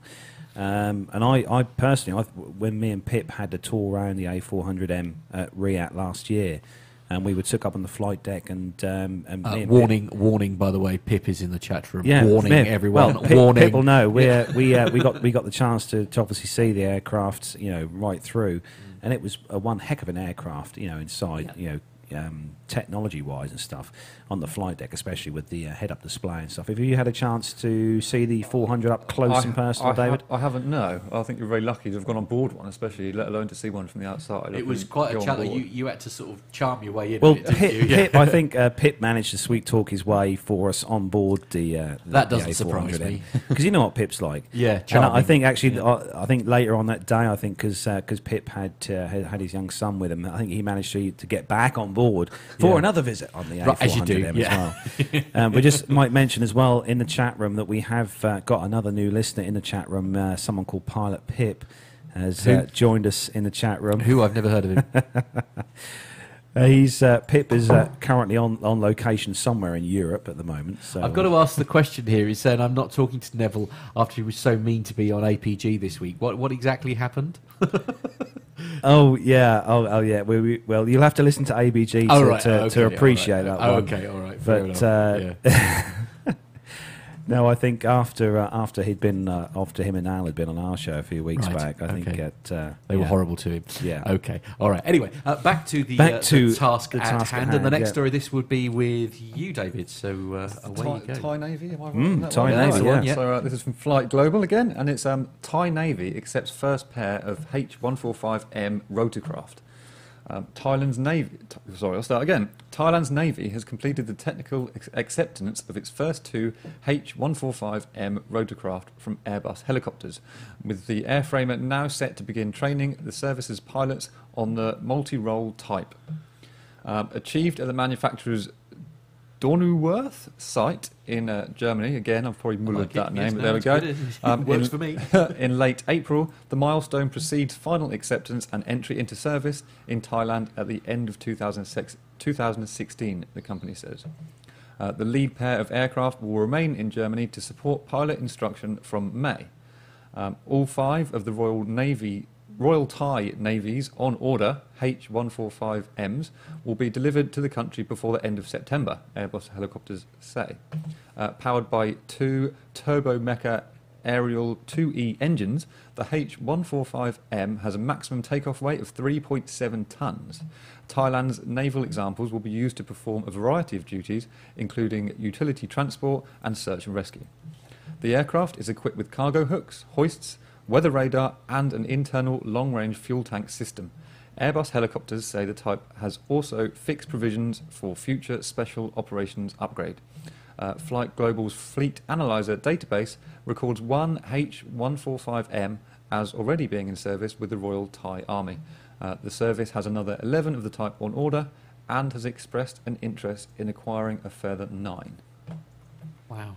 Look at They look the lovely. picture you yeah, had I'll up on the bring that screen there. That's amazing, isn't it? It's. Uh, Those colours are awesome. It is, I have isn't to say. I For- love it. for, uh, yeah, it's a great photo again, Because isn't I, it? I was looking up the aircraft on, uh, or the helicopter on uh, Wikipedia, and um, it's in a slightly different guise to this. It's in a kind of uh, um, uh, a rescue kind of uh, colour. But uh, the 145 um, was brought actually quite an old, it, it- well, I say old, it's 2009, but it came into service in 2002. And um, it's, uh, it's classed as a medium utility helicopter.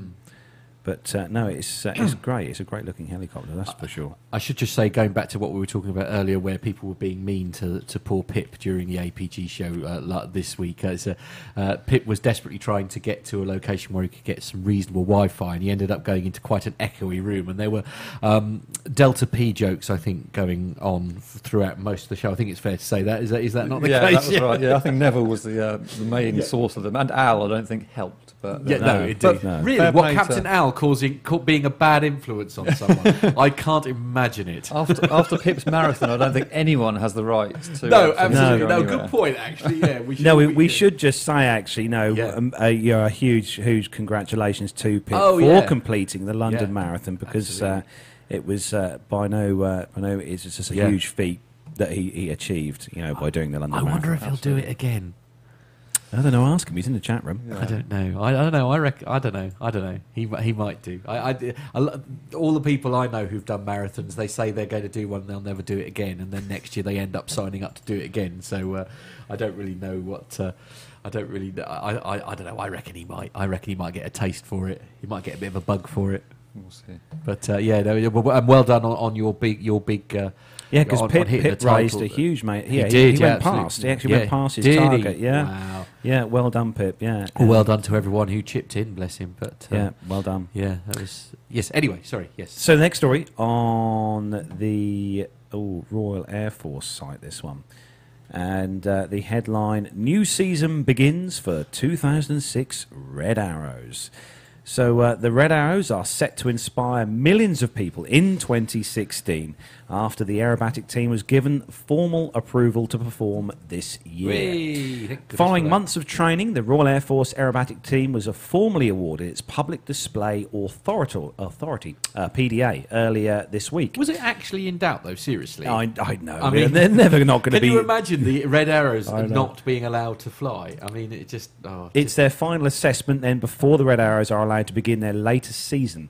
The team, which showcases the excellence of the Royal Air Force and represents the United Kingdom, will now embark on its 52nd year of uh, display. Uh, or displaying to the public, performing to millions of individuals across the country and overseas. Squadron leader David Montenegro, team leader and Red One, said that uh, Public Display Authority is a very important uh, day in the Red Arrows calendar, as it signifies the end of many months of training.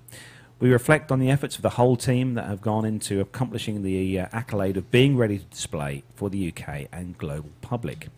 Everyone on the Red Arrows has a role to play in our winter training months, and we have 18 year old technicians who are on their first uh, detachment with the team. Indeed, within the Royal Air Force, and uh, who are being uh, on, being on owning their uh, engineering skills throughout the past months and have enabled the aircrew to fly our aircraft. They are also uh, squadron transport drivers who have covered thousands of miles delivering spare parts for aircraft around the UK and mainland Europe. Furthermore, there are two new team pilots, Red 2 and Red 3 in short. Uh, PDA is a culmination of uh, teamwork and more than 150 demanding training sorties.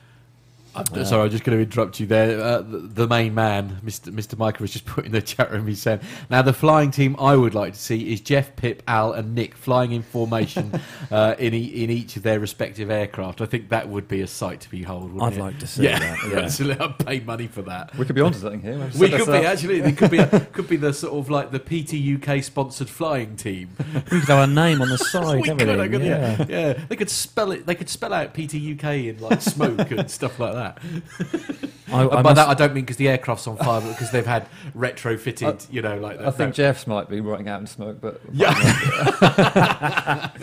sorry, Jeff. Poor old sorry. mad dog. The poor old mad dog. Absolutely. I, I could just see those, those engines producing lovely black trails and plumes behind. but, um, Now, And then we can have skydivers coming out as they jump out of the. Mind you, anyway, sa- mind you, saying that actually, uh, I mean, not it's not just Mad Dogs that would uh, produce the plumes of smoke. I mean, uh, obviously, Captain Nick flies the uh, A340, and obviously with the engine failures and stuff, and that he'd be also producing plumes very of um, true. smoke. Very and stuff. true. Yeah, we're going to start something here. we?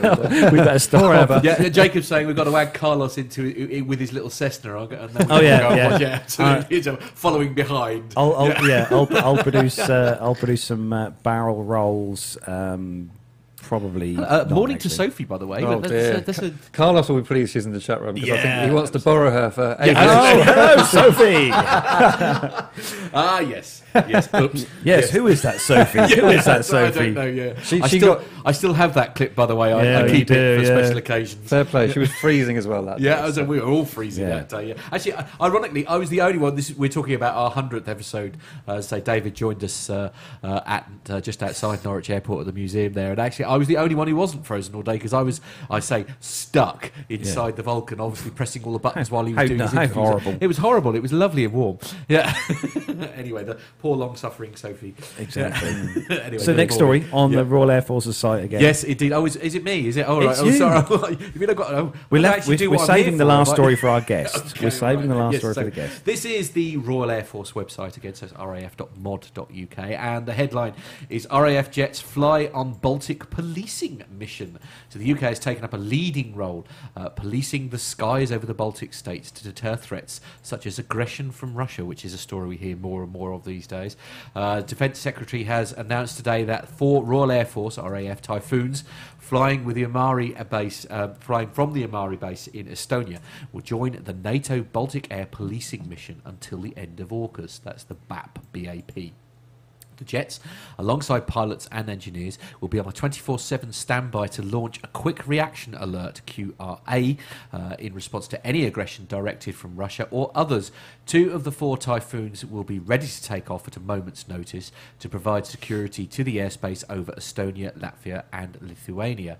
Uh, this deployment underlines our commitment to the sovereignty of democratic nations of Eastern Europe. 24 hours a day, seven days a week. For the next four months, our RAF Typhoons will be ready to respond instantly to Russian aggression in Baltic airspace.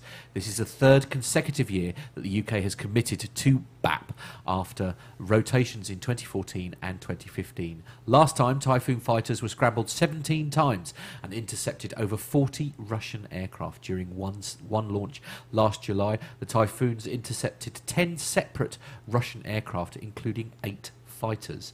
Wing Commander Gordon Melville, uh, commanding officer of 140 ex. ex um, thanks for that, Carlos. Sorry, sorry, that's me. Move the mouse. Uh, I've no idea where the story was, but anyway, you get the idea. Uh, basically, uh, they've been based. Uh, they've been based in Estonia again uh, for this year as well. for Baltic policing missions. Indeed. This is good because obviously the Russians have been toying with us now for for a few Yeah. uh, few months. yeah, you do Um, wonder and what's going on, really, don't Yeah, you? slightly. we had we had the, the flyby they done of the American warships, didn't we? the Russian yeah, jets that was that, was buzzed. really quite aggressive, though, wasn't it? I know, Yeah, I mean- really don't know what that was all Yeah, about. I'm, I'm glad they're doing it. Obviously, they're being precaution, uh, like taking precautions, but it's slightly unnerving, really. That Yeah. you can't help this, but feel that know. something is in the air. Do you know what I Yeah. mean? I'm sure. I'm sure he wouldn't be that silly, but you know, you, you just you just don't know, do you? You never know, do you? So actually, the, the, the last story is, is kind of it kind of follows along uh, those Oh, lines, does it? and it's oh, oh, it's get all you with your forward it's all planning. for, I know. I, I tell you, I, Anyone I, would have thought this was a planned show rather than all thrown together the night No. before. Uh, so David, this one's all for you. The last story, then. Right, so this one is from the Telegraph.co.uk, and it is Russian jet fighter did a barrel roll over a US reconnaissance plane, as we were just, as Carlos was just saying. Yeah, yeah, yeah. Um, a Russian Sukhoi Su-27 jet fighter did a barrel roll over a US reconnaissance plane in international airspace, CNN said on Friday, citing two US defense officials in the Baltic Sea region. Uh, CNN said the Russian fighter came within about 100 feet of the American reconnaissance plane as it performed the dangerous high speed maneuver. Uh, a Pentagon statement later reported uh, reportedly clarified that the Russian plane had come within 25 feet of uh, the American plane. This unsafe and unprofessional air intercept has the potential to cause serious harm and injury to all aircrews involved, Pentagon spokesman Commander Bill Urban said in a statement. Uh, more importantly, the unsafe and unprofessional actions of a single pilot have the potential to unnecessarily escalate tensions between countries, uh, he said. The incident comes amid increasing, uh, increasingly aggressive Russian military behaviour toward Western countries. Russian jets buzzed a US warship in the Baltic Sea earlier Mm. this month. Indeed, yes, it's sort of worrying, worrying times really. But uh, we probably shouldn't talk about that too much because we don't really know Don't what's to get in going trouble, on. do we? No, indeed, it's uh, ne- needless to say, it's uh, as I say, something I don't know what's going Do on. I remember I, watching- I think I think all they're doing is just testing the water and flexing their muscles. But you know, But I, I remember when this when the initial the the jets buzzed the U.S. warship a few weeks ago, a week ago, and I remember the video someone put on uh, Facebook or YouTube, Right. of, and it was it was of the guys on board the U.S. Uh, warship filming the the uh, Yeah. Russian jets flying past with their Really? mobile phones, Gosh. and they were laughing and, and sort of giggling into each other Yeah, very when these jets. light-hearted, wasn't it? Very light, yeah. It was very light. There was no sirens going off or warnings or you know missile launchers turning to to fire at these aircraft. They mind were- you, presumably they, they were aware that there was no um, lock on Well, or anything yeah, like that. Because yeah. I mean, presumably there's the equipment. that, You know, they, it would have been a different story. I Yeah, think, you'd if as- been you'd assume so. Yeah, absolutely. There'd been sort of jam locks or something like that going on. But uh, I should just say, uh, a bit, while that story was going on, I've been reading uh, the chat room here. Great amusement about our new flying formation team uh, that we mentioned to earlier. A couple of names for the uh, for the group of aeroplanes is coming. One is Innuendo Airways. I think that's quite appropriate uh, as, a- as a you know a, a new flying formation coming soon to a display near you. I think is the uh, best way to describe that. Uh, and, and I quite like Evans actually. Evans is my favourite. TWSS Airlines. That's what she said. Airlines. Absolutely, I like I, think that's a definite winner. But uh, I think there's, I think there's, I think there's merit in this. You know, it's like you know the flying formation team of of you, Captain Yeah. Jeff, Pip. I, I mean, I mean, we had Al. we had the story that early, didn't we, uh, about that, that that startup airline? Was it Air Yeah, Two? yeah. Yes. You know, we, we, I mean, what's to say we couldn't start our own airline up? You know, Everyone's doing it nowadays. So, uh, Yeah, absolutely. we could Yeah, find yeah, some yeah. old sort got of got a few million know. kicking around. Have you? I mean, Yeah, well, I'm, I intend on winning the lottery tonight, so do that's you? Right. um, oh, good. So that's good. Oh, our, yeah. our, our, our custom built studio, rather like Nev's, could be a reality. Then. yeah, oh yeah, yeah, yeah. Absolutely, we all live in hope. Yeah, innuendo. What's that called? Oh no, no, I'm not going to repeat that. Micah, behave. Honestly, Micah, I God, can't read that out. I really can't read that out. I, I tell you, for those of you, who, for those of you guys and girls who listen to the audio podcast, you really need to get uh, onto YouTube uh, on a Saturday morning and, Yeah. and check out the chat room in here because Yeah. you know the, these uh, these uh, listeners in here are, are a crazy bunch and uh, they do have some uh, rather interesting things to say. Indeed, absolutely. yes, that's, that's why you catch me laughing randomly in the middle of a I very know. serious story because of something somebody's put in the chat room. So we've got a little snippet of some uh, Yep. the, the air shows that are going on Yep. in So the we're going to be focusing UK. on May, obviously, because that's only a couple of days away. Yeah. So uh, May then, so we've got uh, so it's Saturday the thirtieth actually, which is Yep. uh, today, and tomorrow, Yep. which is the first of May. Uh, it's the Atomic Vintage Festival at Sywell Aerodrome in Northamptonshire. Lovely. Um, they've got rock and roll music, they've got market stalls, uh, and sort of flying and, and stuff from different aircraft, and, and old vintage cars as well, which is quite course, good. and and, and uh, as Dan uh, meant in the chat room, uh, Dan Hannington mentioned in the chat room at the start of the show. Actually, on the first of May, this is Sunday. It's the first of the what we like to refer to probably as the bigger of the air shows, being the Abingdon Air and Country Show, um, and that's uh, one of the first major shows of the year. Is the Abingdon Air and Country Show? The show has grown into a well-respected event, attracting a wide range of different displays from the military and civilian worlds. And that's, uh, as I say, that's on the first, so that starts tomorrow. Uh, on the 8th of May um, in the UK, we've got the Shuttleworth season premiere air show. The Shuttleworth, a very popular air show here uh, in the UK. Uh, it's at uh, the Old Warden Aerodrome in Bedfordshire. And uh, they've got uh, quite a good lineup for uh, for this uh, this uh, their first premiere air show for Yeah. this year, including the Red Arrows, the uh, Battle of Britain Memorial Flight. Uh, they've also got the Bristol Blenheim there. Um, they've also got lots of, I mean, they've got a lot of display aircraft. They've got some 330 extras. Um, they've also got a de Havilland DH88 Comet there as well. Um, uh, and a Bristol F2B Fighter, an Avro 504K. They've also got an Avro triplane there and uh, a, Bri- a Bristol box kite. God, I haven't seen one of those for a few years. And that's at the Shuttleworth season premiere air show, which is on Sunday, the 8th of May. Indeed. On the Saturday, the 14th and 15th of May, we have the uh, Stow. Ma- I'm not even sure how to pronounce that. Mary's? Mar- Mary's? Mary's, Mary's Stow Fly-In? Mary's Fly In. Uh, so it's uh, www.stowmaries.org.uk. Apologies if I've pronounced that incorrectly. It's the opening aviation event of the year at Stow Mary World War One Aerodrome. Uh, and the participating aircraft so far is the Bristol, Bristol Scout, uh, the Sopwith Snipe, uh, and the Albatros DVA, and uh, they've got the RAF and BE2E there as well. So, uh, 21st of May is at home with the Shuttleworth Air Show, uh, and that's one of the most exciting aspects of Shuttleworth is being able to get up close to the aircraft and vehicles. So, this year's at home is replacing our traditional evening air show. And uh, moving on, Saturday the 28th of May, the Sky Live Air Show at Durham Tees Valley Airport in County Durham. And they've got uh, the Red Arrows are going to be there as well. They've got a busy season this year. Uh, they've also got uh, Eurofighter Typhoon uh, there as well from 29th Squadron. And also the BBMF, the Battle of Britain Memorial Flight, are going to be there on the 28th and 29th of May. Yes. It's the American Air Show. At I think we should see if we can get to this. If yeah, we, that's at the Imperial War Museum at Duxford, Cambridgeshire, here in the UK. Uh, that's going to be an absolutely awesome day. There's a massive, massive uh, list of aircraft participating there at, uh, at there, including the Red Arrows.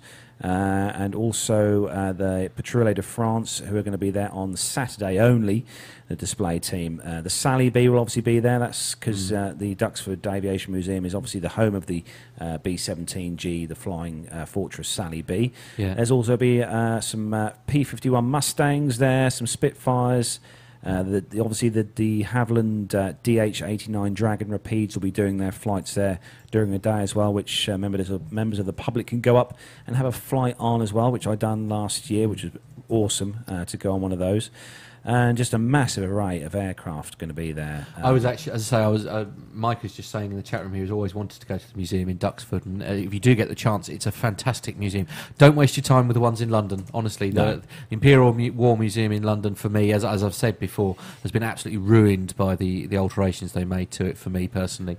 Um, but uh, yeah, So is a uh, superb, superb museum. That's the end of this month, 28th, Yes. 29th. Yeah, absolutely. If I if, if I'm if I'm not um, working, I'll, I'll uh, We'll go We'll, there. we'll, we'll We'll go there. We'll, We'll chat. take we'll we'll see if we can persuade them to let us come and do a show from there. Also, just one before we finish this part on the show. On the 29th of May, uh, there's a really good one. Uh, it's the Cold War Jets Open Day. Uh, and this is at Bruntingthorpe Proving Ground in Lutterworth, Leicestershire. Um, the days are open to the public. The gates open at nine, and uh, they taxi the aircraft. There's some some of the uh, really old Cold War jets that they've got there. I haven't been there actually yet. So have you been to Bruntingthorpe? No, uh, I haven't. David? No, no. I've been to Cosford um, and uh, Duxford, the most recent ones I've been to, but I've been to Bruntingthorpe. No. No, it's supposed to be a really good day there. So that's on the 29th of May uh, this year. So there we go. That's some airshow news for uh, this week. Obviously, there's loads, loads, loads more air shows going on through the uh, throughout the UK and Europe as well Yep. um, during uh, during 2016. We'll uh, we'll give you news on those. Um, don't forget as well, me and Matt this week had our um, had our very kindly our media accreditation given to us by Farnborough Very exciting. uh, for the Farnborough Air Show uh, this year. They uh, they very kindly accepted us, and with uh, they're, they're sending us our various shiny. Um, ID badges through the post soon for the air show this year. So me and Matt will be at Farnborough uh, International, which is obviously where we're going to meet up with the APG Yeah, crew. absolutely. Uh, Jeff, forward to that. uh, Steph, and Rick hopefully will be there as well, and Yeah. also Captain Al. nice to meet them in person. Actually. Yeah, oh yeah, Captain Al will be there as well. He's uh, Captain Al's actually staying in the same uh, hotel as me and Matt. Oh no! Which will be disaster. interesting. Tell me that. Oh no! Uh, we're we're hoping that Pip will be able to come as well. That will kind of. Uh, got any sense, he'll stay away. Oh. so that should uh, that should be good. And also, uh, we are just waiting to hear back from uh, the guys at the Royal International Air Tattoo at uh, Fairford uh, in Gloucestershire for RIAT this year. And we hopefully will be we've uh, got be our- Sunday, we? Our, well. yeah, our accreditation, media accreditation for that show as well. So we'll be there with uh, with our usual uh, t-shirts on and stuff. Uh, so if any of you If you are guys, at any of those air shows, then Yeah. do do Come and sure see us. Come say hello. We like we like to meet our listeners. yeah, we like definitely like to meet. We met uh, we met um, uh, Matty met- Fab. Yeah. last year Oh, at uh.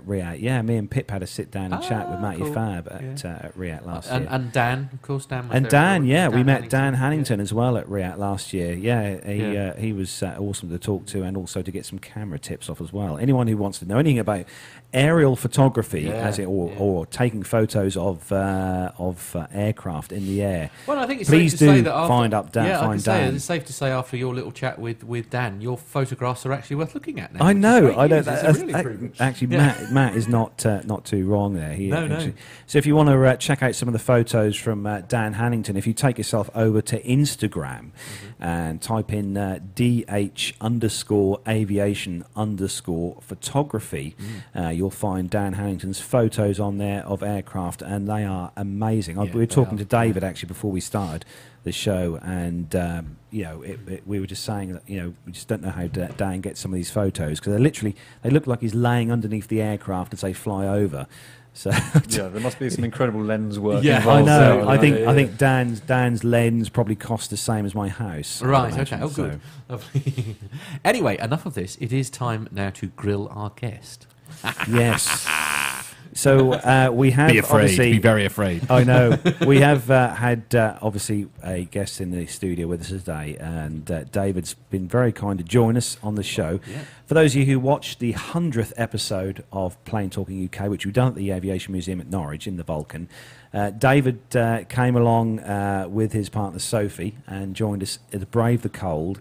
And uh, obviously, not only is uh, is David a, massive uh, fan of all things that fly, but he's also heading off uh, to a certain flight training school in the UK. Indeed, I am. And uh, yeah, so tell us uh, tell us a bit about that, then, David. So, um, basically, in June this year, so only a couple of months' time, I'll be heading off to CTC Aviation in um, Southampton, and I'm down there doing all my ground school bits and bobs um, until uh, December, about Christmas time, and then in uh, when is it January next year, I then head over to New Zealand to actually do some flying. Wow. New Zealand. Yes, New Zealand, uh, Hamilton Airport in New Zealand, uh, where I actually get to take to the skies.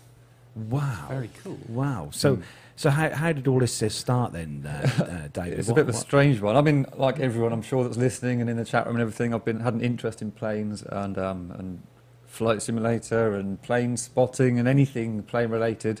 And um, I always, I wasn't really, I didn't think I should say that I could pursue the dream really of becoming a pilot until I kind of looked into it about, you know, I guess it was 18 months ago now. I looked into it uh, more thoroughly and realised uh, it is actually possible. And I went to lots of different open days at lots of different places. Um, went through numerous selections, uh, medicals, and um, I've, I've got in. So uh, the future starts here. Yeah. Wow, I- is it because obviously there is a, there's a cost in, implication to learning to fly, as I know myself. But you know, what what are the kind of rough sort of Yeah, no, I've got costs as no such? qualms really about talking about it. I don't think it's a bit of a taboo subject, but Yeah. uh, the, the I tallied it up this morning before I came here. And Oh dear, I bet you cried. wish you hadn't now. Yeah. um, basically, the cost of my training is uh, eighty-eight thousand eight hundred pounds to be precise. Wow.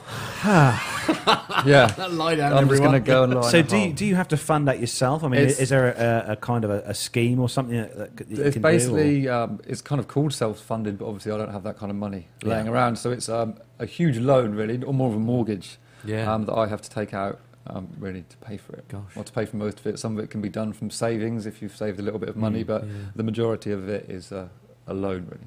wow, Yeah. wow. So have you done much flying at the this moment? is the? I was kind of dreading this question because I was uh, in Air Cadets all through through my uh, teenage years, and then I but didn't get the chance to fly with Air Cadets. So I was a bit um, stingy with my um, squadron. and then before I went to all this, I did a taste taster lesson at Cambridge because I thought that I'm not going to go to any kind of selection days having not flown. Um, so I did a couple of taster sessions at um, Cambridge Airfield and went up in a 172 there. Um, but that is it for now. And I'm kind of I kind of feel like I'm doing it a disjustice saying that because I know a lot of people have got PPLs and everything and go into this, but this is the kind of scheme where you can go into it. Um, having not flown any experience, really, I didn't want to go with having none, but it is a, a zero to to pilot scheme. Yeah, because a lot of people like uh, Matty Fab, as you know, he, he, he got his PPL and he's now moving on to train for his uh, his, his kind of commercial. His Yeah, a lot of people did it that way, but I must say, um, I mean, I would if I'd have had a bit more, um, got into it a bit younger. I think that would have been the best way to go about it, certainly. Um, but there was a lot of people. I mean, in fact, on my selection day, which was crazy, um, there was only one other person that had actually flown before, and the others hadn't even flown at all, which I found incredible. I'm Like, amazed. Yeah, I Uh, felt comforting. almost. Yeah. Well, I kind of felt guilty, and I feel guilty for the people that have invested time and, Yeah. and effort into doing it. And there's me kind of going along saying, I, I'd love to be a pilot and everything with, with very limited experience, really. So, what are the kind of things at CTC? What are they going to uh, train you there? What What's the kind of syllabus? As So way the syllabus go? is, as you'll know, because you're doing the exams at the moment, the PPL exams. The, it's Yeah. uh, the ATPL exams, um, and I do pretty much in six months. I do the 14 exams. I won't go through all of them, but it's just like all the exams that you can imagine, and that's done in in a six month block. So it's just six months of pure ground school for six months, getting all those out of the way. Um, and that it takes me from June till Christmas time, and then after that it is the actual flying in New Zealand, where we go through all those like single engine flying and then multi engine failure stalls, everything like that. Wow, wow. Actually, uh, uh, Mother's just saying in the chat room that uh, it's actually uh, it's actually more common than you think. Essentially, is what she's saying is it pretty common. Loads of applicants have very little experience when they arrive, so uh, don't don't feel guilty about it. Essentially, Yeah, it is. I, I kind of do feel a little bit because um, it's just I think it's a big thing to go into. I'm not taking it lightly. The amount of money that's involved and the time. It's not something you can just be like, oh, fancy being a pilot today. I'll go to CTC. I did do a huge and huge amounts of research into it and um, costs, even though it's a huge amount. But but ways around it and, and ways to get through really. Yeah, because there, there are other flight schools, obviously, in the UK. Um, Yeah, yeah, But CTC are probably the one that the ones that I, I, you know, I've heard of through the publications that I read and online, and, See, and yeah, everyone's heard um, of CTC. CTC were my first choice, and the major part of that was because of the the links they have with with our, their partner airlines. I mean, um, a lot of people will have heard people talking about their MPL schemes, Hmm. which are run airline specific. Um, I think British British Airways, Virgin, EasyJet. Um, that's just a few of them. Um, they all run their MPL schemes through CTC. So for me, that, that spoke a lot about that that the airlines trust right? the training that CTC provide. Yeah. Um, so therefore, it kind of stands you in quite good stead. so I think, well, well, let's go to the horse's mouth, yeah, as it well, were. if, if they and, uh, trust them, they must be. yeah. they must be half good, really. So once you've finished this, the, the training, obviously you've done the bits with CTC, you'll, you'll do all those exams and stuff, and then you go to New Zealand and, Mhm. and do the multi-engine Yep, yep, bits yep. and pieces. why- After why after New, all why that, New Zealand, by the way. Um, but uh, there's a few reasons, really. Um, airspace is a bit of a problem in the UK. right, uh, fair enough. Bit cosy, yeah. yeah, and also the weather. It's kind of Yeah. slightly. Um, you More can't rely on it really. yeah. Yeah. if you have to do a certain amount of flying in a small amount of time, you can't, as Carlos will know, you can't you can't Yeah. rely on English weather. no. I mean, No. CTC send cadets to Hamilton in New Zealand and also um, Phoenix in Arizona. Pure, both for the same reasons, really, the weather and the airspace. So after you've you've been to New Zealand, you've done your, your multi-engine stuff. Mhm. What happens then? Where do you come we back to we the UK? then come back. Um, yeah, we fly a few flights out of uh, Bournemouth Airport, which is what CTC used down there, um, and then also most of my time then is a few months spent um, in the simulators, um, full motion simulators at CTC. Wow. Um, doing, I, I can't actually remember what they call what they call it, but it's like a jet orientation course, or it was their equivalent of it, really. We've got a ch- uh, question in the chat room then uh, from uh, a, a young chap called Pilot Pip, and uh, Young. and uh, he, Pip has asked, uh, do you plan to buy a type rating on completion at CTC? Now, what, what do you mean by that? Somebody So, explain that, like that the- to me. The type rating is the like aircraft specific, so you can come out. I can come out of CTC being a fully fledged qualified pilot, or nearly, um, but you're not actually qualified to fly any particular planes. You then Okay. need to do a, a, a type rating on an A320 or a, Right. or a 737. Okay. You can't. You can only be type rated on a on Okay. a certain plane. So you don't come out, and then you're a pilot. You have to pay Yeah. extra. Yeah, So I'll uh, answer the question. Um, I would love to say no. I don't want to. Obviously, I don't want to, but the the reality is that a lot of airlines now, are, or certainly the entry cadet pilots, like I will be, are having to pay for their own type rating. Unfortunately, um, a few of them, if you get lucky, are like uh, they're like underwriting the loans that you have to take out on top. Um, Blimey. but yeah, it is something that certainly to consider that will have to be done afterwards. Um, yeah, It is a to it. huge financial undertaking. Yeah, it's David. absolutely huge. It so is. I mean, it, as you said, it is like just buying a house. You know, Yeah. it's it's. I literally yeah. all these forms I was filling in is like it says mortgage application at the top, and it just Really? scares scares very very scary stuff. But I mean, it's just a, it's a complete dream of mine and something that I've kind of weighed up long enough really that I'm going to have to go for it really. So Tony S in the chat room. Uh, another question for you, David. Where do you see yourself in aviation in ten years' time? In ten years' time, um, hopefully, fingers Hope- crossed. Hopefully, all being well, yes. I mean, in straight out of CTC, I will have to, well, not have to, but I would be like, we aiming for jobs, I should say, with the carriers such as EasyJet and Ryanair, because there's only a few carriers which take cadets with very, very, very few hours. It won't have a peak of jobs, um, so I'll have to uh, sort of earn my um, my full ATPL there, and then in ten years' time, with a few more hours under my belt, I would like to think I would be a larger airline. Really, I'm not too picky. Um, I'd love to work for a UK-based airline, but I realise that if there isn't jobs around, I may have to go elsewhere. But if I could be working for a UK-based airline, So Um, someone like Virgin or, or Virgin, BA, that BA sort of thing, would be yeah. absolutely amazing. Yeah. That would be incredible. But there we go. So we that's the dream. dream. That's that's the dream essentially. We is can to actually dream. is actually sort of essentially do well. What, what cap, you know, uh, Captain Pilot Pip and uh, yeah, Captain Jeff and like, that sort of thing. I don't know. doing it, A few people Nick. in the chat room might know. You don't get a, a full ATPL until you've done one and a half thousand hours. Um, blimey. so that's that's, That's actually really impossible to do during the Yeah. time that I'll be training. So you have to get taken on as a cadet, um, not having a full uh, license, a full ATPL, so to speak. So there isn't many, I couldn't just go around the world with my with my brand new frozen ATPL and apply for a job. I need to. Uh, go to an Get airline that, that will let me get the hours up, Yeah. such as those that like EasyJet and Ryanair and, and the smaller smaller airlines really. Jacob Darlington Brown in the chat room uh, has asked, uh, "Sir, uh, do you uh, do your ATPL exams first?" Um, let me just read that. So we, yeah, we do the 14 exams before we even step foot in a plane. Basically, the, the ground school in Southampton is just exams. I think there's a pretty much six months solid of, of just exams. Wow. Wow. Yeah, you Um, can't wait.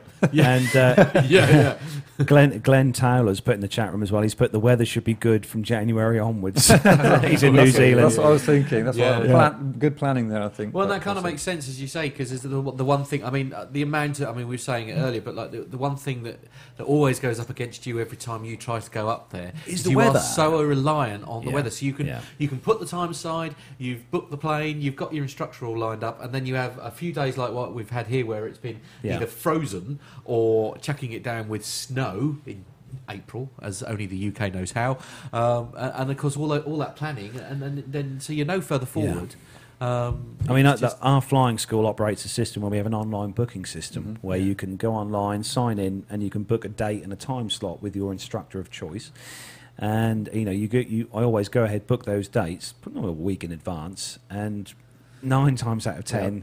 You know, the day before it's glorious, like it is Yeah. outside today, sunshine, and then the following day it's um, snowing. Yes. Yeah. Yeah, Or- yeah, yeah, yeah. typical England for you. Yeah, yeah, really, but- absolutely, yeah, yeah. It, se- it seems like everything to do with flying is kind of um, you know, is, is hampered in some way. So I have heard a few people say that have um, been through um, a CTC and other other training organisations that have flown abroad, especially in America in or wherever, in really nice weather, that they do come back to England and they're like, oh, there's a cloud. Oh, what do I do with the cloud? And it- because if you Yeah, do yeah. experience What's one of those? different kinds of weather that maybe you wouldn't experience elsewhere, but it's, it's all good experience. Isn't it? Well, uh, there's lots of comments in the chat room where people saying sort of good luck, uh, David. Yeah. So everybody's rooting for you, and obviously we will keep uh, keep you uh, up to date if David allows with with progress. One of the questions I- they were oh. saying in here was, um, do you know actually how much it costs for a type rating? Just out of I wouldn't. Don't please do not quote me on this. No, um, I know okay. that different airlines could charge you different amounts, Mm. but I would say in the region of between twenty and thirty thousand pounds. Flipping heck. wow, and so- breathe. that, that's a car. That's a nice yeah, Audi. it's a very nice Yeah, car. that's a yeah, nice car. Absolutely, yeah. Um, uh, Myla's put in the chat room. Did you choose the MPL or ATPL route? Yeah, so um, my ATPL. So the MPL is airline specific. The ATPL is is non-airline specific, as probably most of you know. And I, I think, I would have preferred an MPL route if I'm if I'm completely honest, and had prepared like prepared myself, should I say, right from school. I think one of the best routes to go to is probably an MPL because of the security you get. It's airline specific, and although you're not guaranteed a job at the end, you're you're you know that you're you're very likely to get the job at the end because the airline has, has picked you Yeah. basically. Mm. Whereas Yeah. with mine, um, I go through the training and hope a job at the end, Mm. basically. Yeah. So I think the MPL, because of the costs involved, is probably a, a mm, I wouldn't say wiser, but Yeah. you kind of have a bit more Yeah. security. Perhaps less risk. Yeah, there is slightly less risk. Yeah, although it is airline specific, so you can't. If you've done, Mm. let's say, a Virgin MPL, you're then have to do, I think, some kind of different course to fly for a different airline. Right. Yeah. Yeah. Tony S has asked a really good question actually in the chat room, uh, David. Yeah, that's a good Uh, what sacrifices have you had to make Wow. um, to, Yeah. to, to do what you're doing? Yeah, well, Sophie's in the chat room. You're Yeah, yeah, yeah, yeah, absolutely. Let's, No, let's all think- ask Sophie. Let's wait for Sophie to come back with a reply. I, what um, are the sacrifices? Yeah. I'm kind of in a in a good position in that I don't I don't I don't have a mortgage or kids or a, a wife or anything as yet, so Yeah. I don't have them those financial ties um, at the moment to kind of hold me back. I don't obviously the the money is a huge huge undertaking, but I don't have to worry about like I say paying for wife, Yeah. um, children, mortgage, anything like that. So Yeah. I'm obviously jobs I've have to leave behind, but to to better myself really, but nothing. I can I can see people in those positions where so you can't. essentially, leave. if you're going to do it, essentially now really is the time. yeah, I guess to- younger is if you're going to live the dream, if you like. Then, yeah, then- younger is better. I mean, I'm 27 now, so I think any older than this, I'd have been a bit having second thoughts about it. I thought if I don't do it now, I never will. So Yeah. um, now's the time, really. Yeah. Yeah, absolutely. so, Sophie Sophie has just said replied in the chat room. Yeah. Yeah. Yeah, yeah, yeah. I think she's being very polite. and uh, Pip has put good luck. Pip Yeah, I- put I good did luck. just Colby. I did feel. A bit, I know that Pip and Al have everything was spoken about um, these schemes, and uh, not always favourably, I might say. And I completely understand where they're coming from because uh, the modular route that others have gone through might give you a better kind of grounding um, in the business and as a career. But uh, this scheme has proven track record really with schemes like this, um, and it's huge amounts of money. Um, and I do see that there's obviously less experience from the cadet pilots when they come through, Mm. um, and only time will tell really if if Yeah. that is a bad bad to the pilots, but. It is a scheme, and they do have very good success rates. So, but I do Yeah. understand really what, with what Pip's Yeah. saying about the Have, have you sort of thought at all, David, about t- sort of going along the lines of kind of what Pip does? Because obviously Pip works for SafeJet, um, who are a, a kind of bizjet kind of. Have you sort of thought of possibly that, that kind of avenue, Oh, business jet? I would flying? absolutely love to, but um, I think they're in the same position where it's that it's that one and a half thousand hours Yeah. that I would need really. Um. Getting that first job straight out of training, not having one and a half thousand hours, is I think is one going to be one of the main struggles. And I'm going to, I know I'm going to have to be flexible, and I'm not really picky with what, sort of who I'd work with. It's just about hour building. Yeah. Um, and once I get those hours up to one and a half thousand, you, I wouldn't say you have choice of jobs, but you certainly have more options open to you. So when you finish the course, Mm-hmm. um, what, um, how many hours will, will you have essentially I- under your belt? Uh, approximately 250 hours Right. of flying, really, so not a huge amount. in really. New Zealand. Wow. In New Zealand. Oh, there's a few hours in Bournemouth, but mostly yeah, in New mostly Zealand. in New Zealand. I, I mean, well, and New Zealand is one of the most beautiful places Yeah. I've ever Yeah. had the yeah, privilege I think to visit. Glenn so, Glenn I mean, Tal will agree with that. I think definitely in the chat room. Yeah. Yeah, it is. So, um, sort of lastly, then, sort of rounding up, then uh, questions kind of we are, Yep. we normally ask uh, at, Yeah. at this time of the day.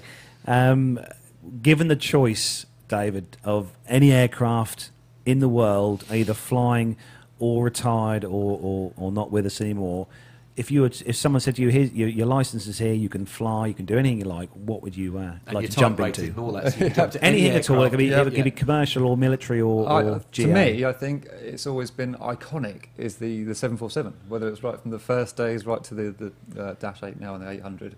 I think that kind of, to me, when I was growing up, was a, like a thing, a queen of the skies. You couldn't, that is the epitome of an aeroplane, really, to me. And I, I probably will never get the chance to fly one because they're all being phased out, but to me, that is, that's the, the be all and Be end all all. and really. end all. Yeah, Yeah. yeah, it really is.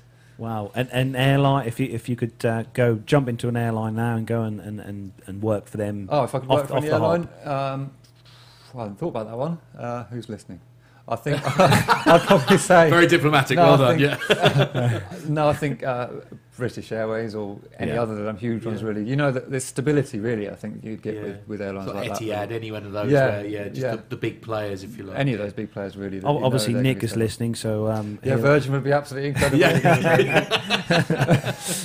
Well, as I say, I'm sure I speak on behalf of everyone who's listening right now or in the chat room and everything. We all wish you the very best of Yes, luck we with do. What Thank is you. a crazy, crazy project? and project. please do keep yeah. us up to date with Yeah, all your um, um, your flying and I've, stuff. I've started writing a blog, and I'm trying to think of a name for it, so it hasn't been published Ooh, yet. When okay, I when I yeah. do, um, I'll let you guys know. We'll, Yeah. we'll pass it it. We'll, we'll open that up to the chat rooms. If anybody's got any ideas Yeah. for, for, for David's blog, a- uh, keep it family friendly, eh, There's a, children? there's a few Uh, websites. There's a few websites I've kind of reserved, but Yeah. I'm not sure yet No, which, which I'll- one which you're I'll- gonna decide But well, when it's out, I'll let you know, and Lovely. hopefully I'll keep putting things on there. Okay. There may even be a podcast in the offing. Who knows? Yeah, yeah. I mean, perhaps perhaps while you're in uh, New Zealand, when you get out there, uh, David, we could uh, perhaps link up with you via That- Yeah. yeah, via awesome. the Yeah, we'll do yeah, all that. Skype Yeah, and stuff. yeah, I'd love uh, to. So we will make it our mission to monitor your progress. Oh yeah, it, with it be an honour and a uh, pleasure, really. Whenever yeah. through the exams and the flying, it'll be brilliant. Well, thank you very much, David. That is where we bring episode uh, number 110 to a close. It's been a good old show. Hasn't It's it? been a lovely show. Yeah, it has. Yeah, it's been really, good. And it's good. sunny outside and I know. Yeah, absolutely. So, David, how, how's it been then? Come on, you, Well- you, you've jumped into uh, into the fire here with us here in the uh, Chaos. My, studio. my nerves are finally calmed, I think, by this point in the show. But no, it's, Yeah, yeah. I've got up my utmost aberration for all, all everything that's going on in here in the kitchen studio. it's just a studio, really. But, it's, but thank you so much for inviting me on. It's been No, absolutely No, brilliant. Thank, thank you for thank you for driving over here. It's nice to have a Yeah. guest in the studio. good. actually, yeah, I know. Fun, anytime. Yeah, yeah, Good no, fun. good. Yeah, maybe not when you're in New Zealand, eh? yeah, maybe not. absolutely. Now- Well, when you're type rated, you fly over here. Yeah, yeah, yeah. absolutely. I'll fly Come to and land at Norwich. Yeah. You've got you've got low. I mean, you can see in the chat room and in front of you, uh, David. There's lots Yeah, of people there wishing you good luck. Yeah. Thank you um, to everyone, really. It's uh, Yeah. incredible to hear that, really. It's uh, yeah. from all around the globe as well. Indeed. exactly Yes. incredible stuff. So, as Matt said, that is where we're going to bring episode 110 of the Plane Talking UK podcast to a close. I'd like to thank everyone in the chat room for joining us today, uh, early in the morning for some of you guys, or late at night for uh, for some of you guys as well. But no, thanks for everyone in the chat room who's there, and um, yeah, really appreciate it. And don't forget to uh, join us uh, next Saturday Yep. for uh, our next show. And we'll put the links, as always, in the on, on Facebook. So, Matt, where can people find us if they Yeah. don't already know? If you don't already know, the usual places. So you find us on Facebook. It's facebook.com forward slash Plane Talking UK. Uh, Twitter, our Twitter handle is at Plane Talking UK. YouTube.com forward slash Plane Talking UK. The website, www.planetalkinguk.com. And of course, let's not forget, uh, you can find us, uh, you can email us directly with podcast at planetalkinguk.com. And we love to get your audio feedback. If you want to uh, leave us some audio feedback, but maybe find that uh, uh, doing it, sort of emailing it to us and stuff, is uh, a little bit perhaps beyond your remit, why not use your mobile phone? If you've got uh, a telephone, uh, you're able to phone the UK and it doesn't cost you a lot. I know a lot of people now have sort of tariffs and things where you can phone from the States to the UK, etc., for next to nothing. Our telephone number, if you want to phone us in the studio, is 01223 911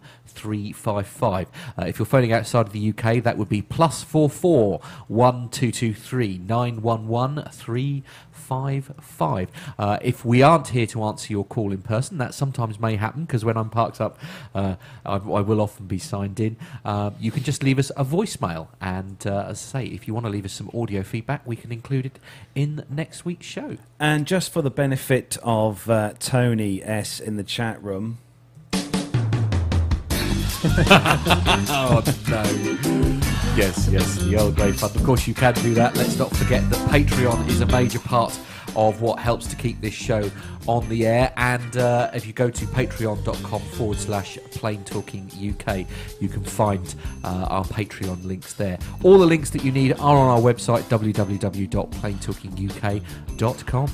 yes, don't forget we uh, we really do appreciate all our Patreon donors, and that does obviously help to uh, to pay for all our server fees, hosting fees, website fees, and also the equipment and our travelling costs to the air shows for this Two big ones this year. year. They're Yeah, two two big big ones this year, yeah. and also our trip we have got planned for. Which we can't tell anyone Which we about. can't tell anyone about because it's all a very big But secret. very exciting. But Yeah. David knows all about it, so does, um, so there we go. Hush, hush. Yeah, yeah, yeah. Oh, we turn that off now. Every- everyone's getting a bit too comfortable. I know, absolutely. Yes, a smoking jacket on, pipe slippers, the lot. Yes. So come on, time to wrap up. Boys So that's it then. So thanks again, everyone, for joining us on the show, and don't forget to join us next week for another thrilling instalment of the Plane Talking UK podcast. Steady on, old chap. So from me, Carlos, it is a wonderfully sunny goodbye from me. From David. It is a very, very sunny, surprisingly sunny. Yeah. Uh, a goodbye from me. Where am I? There I am. there we are. And from me, sat in the corner here, pressing all the buttons. From all of us here in the studio, it is goodbye. Goodbye.